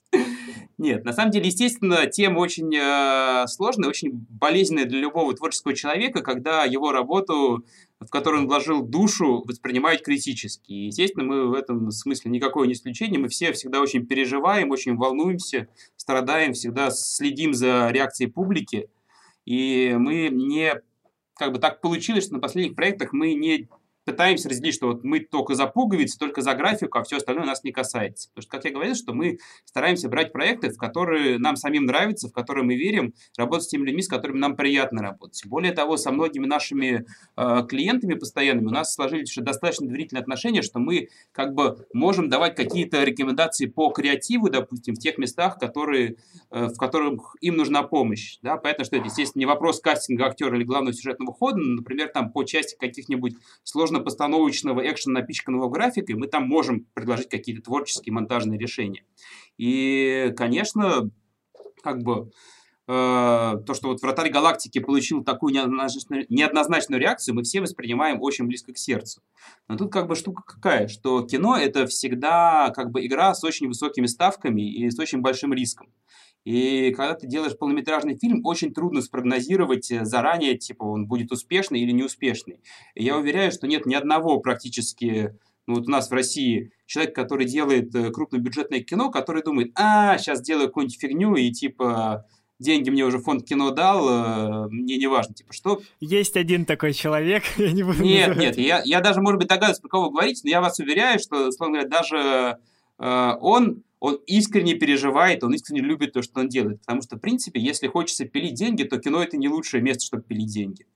Э, к тому же, более того, фонд кино на самом деле довольно прозрачная, открытая организация, потому что она делает публичные питчинги, у нее все, вся информация о том, сколько какие фильмы стоят, сколько выложено фондом кино средств возвратных и безвозвратных, она находится в открытом доступе. И более того, фонд кино сейчас сейчас должников своих очень неплохо трясет. Поэтому естественно, те люди, которые э, берутся делать кино, они искренне верят, что кино получится хорошее. Но они его делают вот так, как могут делать, и у них получается то, что получается. И есть всегда вот этот эффект черного лебедя, что потом ретроспективно, когда фильм уже вышел, и он стал успешным или неуспешным, мы всегда можем легко разложить по полочкам и сказать, а вот этого не надо было делать, а вот это вот точно не понравится, вот это понравится публике. Но когда у тебя фильм еще не обрел свою материальность, когда у тебя это только сценарий, и у тебя нет конкретики, которые ему дадут конкретные актеры, конкретные кадры. Когда ты, например, только его снимаешь, но он у тебя еще не смонтирован, у тебя нет графики. Естественно, всегда в этом моменте у тебя очень большая зона неопределенности. И как бы тут э, всегда будут те фильмы, которые выстреливают, будут те фильмы, которые проваливаются. И кроме как э, просто какие-то искать более, менее рисковые схемы, э, по-другому это никак не решится. И в этом смысле то, во что сейчас кино и телевидение трансформируется, сейчас как бы от больших кинотеатральных релизов все начинают разворачиваться в сторону сериалов, это как раз один из способов минимизации рисков на самом деле, потому что ты можешь, там, пилот не запустился, не делаем дальше. Получился э, клевый пилот, сняли сезон, второй сезон, потом в шестом сезоне делаем, как там в «Игре престолов», супер графон и супер эпик. Вот, э, и как бы с вратарем галактики что получилось? Э, что как бы, да, мы вот э, искренне верили в проект, но он из-за того, что у него было очень сложное позиционирование, в целом кино было довольно сложно сочиненное, потому что как бы оно вроде как бы про спорт, но не про спорт, и там столько всего наворочено, что даже трудно, если ты приходишь и пытаешься человеку как бы одним э, предложением запичить, про что этот фильм, тебе трудно сформулировать. Потому что я для себя его определяю как скорее кунг-фу панда встречает, как приручить дракона в космосе. Потому что если смотреть, э, э, как бы про что это кино, то оно на самом деле про это, а не про спорт. А многие ожидали, что это будет либо спортивный фильм, либо там э, супергеройское кино, хотя на самом деле это детский фильм, он пытается выступать в те же категории, что условно там Big Hero 6, просто почему-то там не все персонажи мультяшные, а там есть живые актеры. Вот. Ну, как бы фильм, тем не менее, он получил очень полярные оценки. Кто-то его люто ненавидит, кому-то он очень понравился. Вот вы сами смотрели кино? Я, я смотрел обзор. А, ну вот, Коль, я тебе предлагаю посмотреть самому, потому что э, Бэткомедиан, при том, что как бы он, безусловно, клевый, талантливый чувак, он занял свою нишу, он на самом деле э, не совсем, мне кажется, честен со своим зрителем. И он э, как бы вроде как выступает как санитар лес, но на самом деле э, я не могу однозначно сказать, больше он пользы наносит русскому кино или больше вредит. Э, потому что у него есть как бы, несколько таких моментов, не хочу на этом сейчас долго зацикливаться, но прям тезисно обозначу. Э, первое, что он всегда фокусируется только на негативе и не хвалит, потому что он понимает, что как бы его любят за то, что он хейтит. При этом он как бы приходил к карману куда-то в комментарии говорил, типа, ребята, ну чего же вам расстраивать, график это же хорошая. Типа, так что, типа, вам респект и уважуха. Но, естественно, он об этом говорит Арману там где-то в комментах практически в личке, а он не говорит об этом э, для всей своей аудитории. Не, он немного, он, он говорит об этом, он в роликах об этом говорит, но это типа такой маленький процент из всего, что там типа, да, ребятам за графику большой респект, это там, ну, 10 секунд, ну, а остальное все, да, ну, просто кажется, что Бэткомедиан, поскольку он довольно хорошо понимает, как снимается кино, он мог бы э, немножко все-таки заглядывать на это с позиции индустрии. А, как бы просто на самом деле «Вратарь галактики» — это фильм, который именно с точки зрения своей постановки и, как ни странно, и с точки зрения сценария, за который его хейтят, это очень сложный продукт, и реально туда было очень много э, сил вложено, потому что он, ну, как бы уникальный. Пока еще другого такого фильма никто не снимал. То, что э, Джаник там пошел как э, этот, э, Нейл Армстронг на Луну, там в зону неизвестного, и рискнул. Это на самом деле просто, ну, как бы большой подвиг. Понятно, что э, просто за сам факт того, что он пытается исследовать тему там э, детской российской фантастики, пытается снимать очень сложно постановочное кино, при этом пытается снимать кино, которое как бы э, было бы там не про войну не про наши былые победы и не про какие-то там, э, условно, там стандартный сеттинг э, фольклорный наш, а он прям пытается изобрести мир, Э, которые, естественно, говорят, что мы это видели там, мы это видели там, но все видели там, и любые голливудские фильмы тоже являются, э, как сказать, переработкой предыдущих голливудских фильмов и так далее, там, до каких-то базовых историй. Но, тем не менее, если бы Бэткомедиан, условно говоря, пытался на это смотреть не только как э, там вот это, как он говорит, что я себя представляю мужиком, который вот как в нашей Раше сидит у телевизора, смотрит, ну что за фигню сняли, а смотрел бы на это еще и со стороны киноиндустрии России, понимая, что это как бы отрасль, которая проходит сейчас через свои болезни роста, то он бы, возможно, мог бы тогда и для зрителей формировать чуть-чуть э, другое отношение к этому. Потому что мне кажется, что его как бы заслуга и вина заключается в том, что для большого количества людей в России русское кино – это некий такой типа антибренд. Что они считают, что тут вообще трава не растет, и все плохо, и это смотреть нельзя, хотя на самом-то деле кино, оно очень активно и динамично развивается. Оно сейчас как раз э, накапливает ту мышечную массу и тот там жир, который позволит ему впоследствии делать еще более крутые вещи. Потому что если именно смотреть ретроспективно, что там у нас снималось в 2000-х годах, что снимается сейчас, как бы налицо очень большой прогресс э, ну, как бы по всем параметрам. Согласен с тем, что... Вот, кстати, хорошая мысль, что это смотреть очень интересно, то, что показывает Бэткомедиан, ну, то, что снимает Бэткомедиан, и это реально сделано талантливо, но то, что это вредит, скорее, скорее даже, возможно, вредит развитию кинематографа российского. Вот, ну, это да, я согласен. Но, с другой стороны, критика, она подгоняет, как бы, тут она такое, но то, что это создает... Ну, но кого, кого и куда она подгоняет? Ну, блин, смотри, если не критиковать, то, ну, я не знаю, Ну, и вот там фильмы Невского он критиковал. Ну, все понимают же, что это... Короче, ладно, сейчас давай. Если не критиковать, то ч- создатели кино, ну, как бы будут считать, что это норм. Вот. А он как бы... Но это вообще, смотри, это, наверное, больше относится к традиционной российской школе фидбэк, да? И это касается там кого угодно, когда ты приходишь давать там комментарии артисту, например, да? То всегда же говорят, что нужно похвалить, найти хорошее, потом поругать, потом как бы обсудить, а что можно сделать лучше. И в этом смысле какой-нибудь условный ностальгий-критик, он гораздо, как сказать, многограннее оценивает фильмы, он их разбирает выделяя в них и хорошие, и плохие вещи. И при этом он э, как бы фильмы ругает, но при этом он честно признается в любви даже к плохим фильмам, потому что он тоже от них кайфует. Бэткомедиан, как будто бы он такой, «А, я посмотрю это страдая, получу боль, и теперь я вам весь агнст, который накопил, буду выплескивать, выплескивать. Пожалуйста, не смотрите, я уже пострадал за вас. То есть он делает это не сбалансированно, как бы, да? Ну, как-то да, и как бы да, если он искренен в этом, во что я легко могу поверить, то мне кажется, что у него уже произошло какое-то такое немножко он в своем, э, в своей эхо-комнате, э, немножко, как сказать, э, у него точка восприятия реальности куда-то сместилась немножко в свою сторону. Если он как бы в этом не полностью искренен, такой типа, чуваки, кино-то нормально, мне нужно деньги зарабатывать, поэтому я его буду хейтить, то тогда тоже к нему вопрос, но, слушайте, как ну, бы... Я думаю, что все... Мне кажется, как я просто... Ну, не то, что я не фанат, прям там, чтобы сильно слежу, но есть несколько хор... ну, крутых у него фильмов, которые мне очень зашли. Вот, и, ну, мне кажется, что первое, конечно, что, ну, полю... сложно делать неискренние такие вещи, как мне кажется. Ладно, как бы, что-то мы скатились...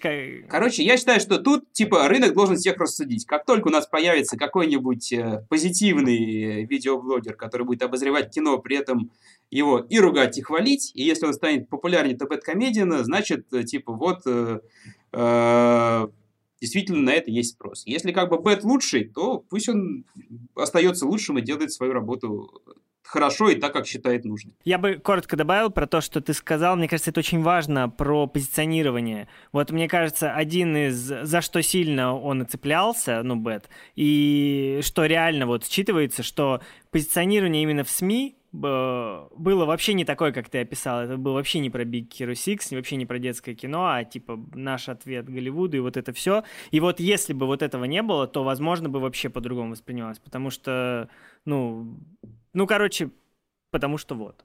Ну, кажется, что это в целом большая проблема в нашей стране, что у нас э, мы можем многие вещи делать хорошо, но мы не так хорошо умеем их продавать. Продавать. Ну, да, ну вот сейчас э, СТВ, я знаю, что они перешли к Дисней, и дальше Дисней будет э, дистрибьюцией фильмов СТВ заниматься. Может быть, это поможет будущим проектам СТВ точнее себя позиционировать.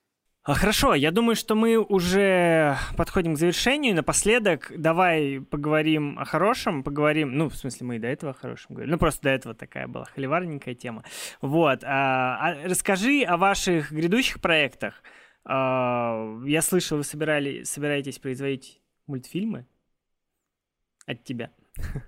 Да, это, это правда так. А, помимо мультфильмов мы по-прежнему будем заниматься, продолжать заниматься тем, что у нас хорошо получается, делать графику для кино. И у нас сейчас э, на стадии препродакшена, препродакшена три очень больших, крутых полнометражных проекта. Вот. Э, не знаю, наверное, я не могу их пока называть, но могу сказать, что в них в каждом довольно много очень интересных, крутых анимационных задач. И там от э, клевой персонажки до какой-то там более незаметной, но все равно сложной, интересной анимационной работы. Вот. Но также мы вот в этот ковидный год поняли, что, наверное, нам полагаться только на кино это немножко опасно, и мы решили немножко выходить еще в другие сферы, и в частности мы задумались, а было бы прикольно делать что-нибудь свое, и когда мы подумали, а что такое свое мы могли бы делать, мы поняли, что нам интереснее всего было бы делать анимацию. И мы поэтому сейчас, э, причем анимацию 12+, поскольку нам самим такие мультфильмы нравятся, и кажется, что подобных мультфильмов не хватает у нас на российском рынке. И, собственно, мы сейчас э, начали потихонечку эту тему разрабатывать. И я думаю, что как бы с, с, там, в скором времени, наверное, эти наши усилия, вложенные в это направление, они дадут какой-нибудь результат.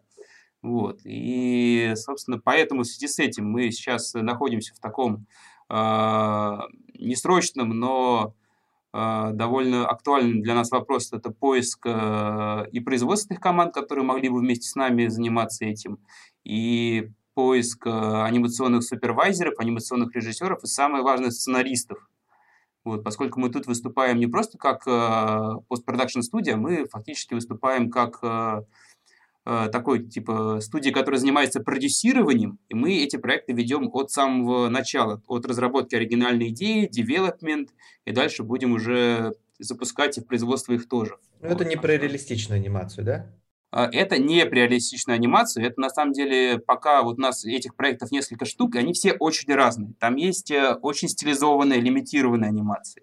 Есть анимация, которая вообще ну, делается там такими очень интересными полу процедурными автоматизированными методами. Я забываю, как этого парня зовут, но, может, видели, у него там на пружинках все вот так вот дергается, такие немножко криповые модельки, есть зарисовки. Не видели? Это он кота этого все там программирует? Вот, кот, да-да-да. Нет, нет, подожди, не, не Витас, не Витас, подожди, другой.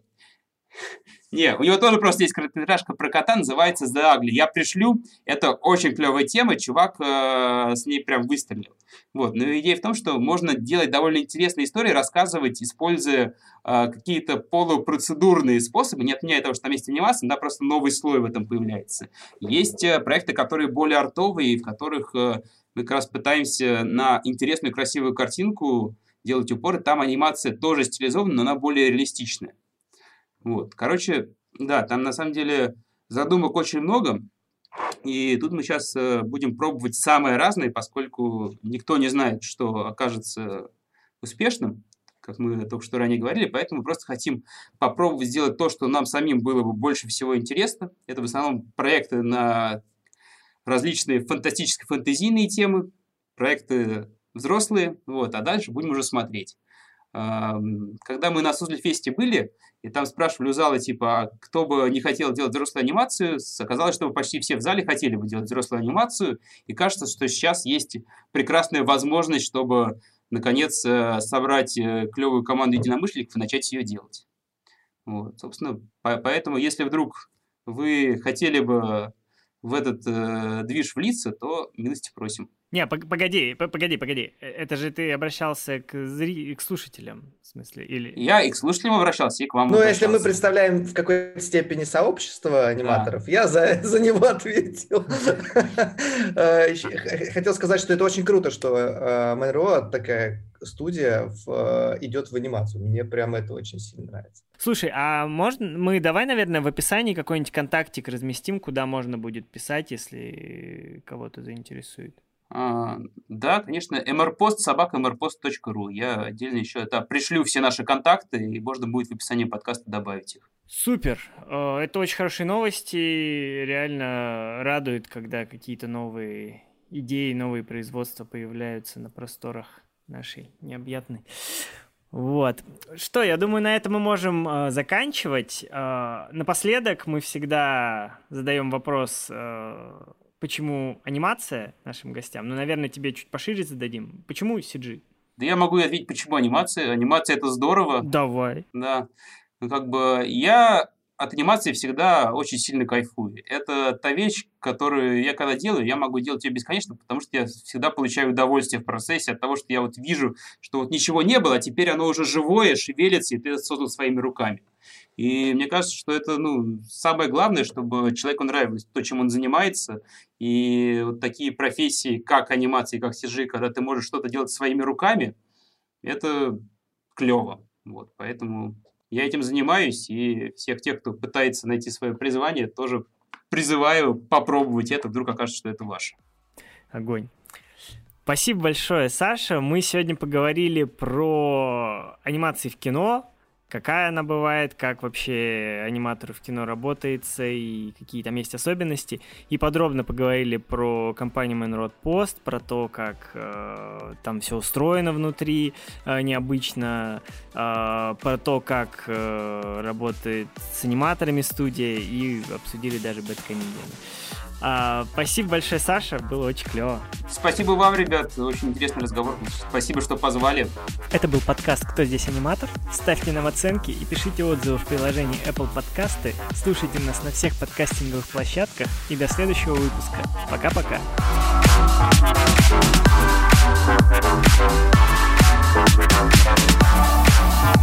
Thank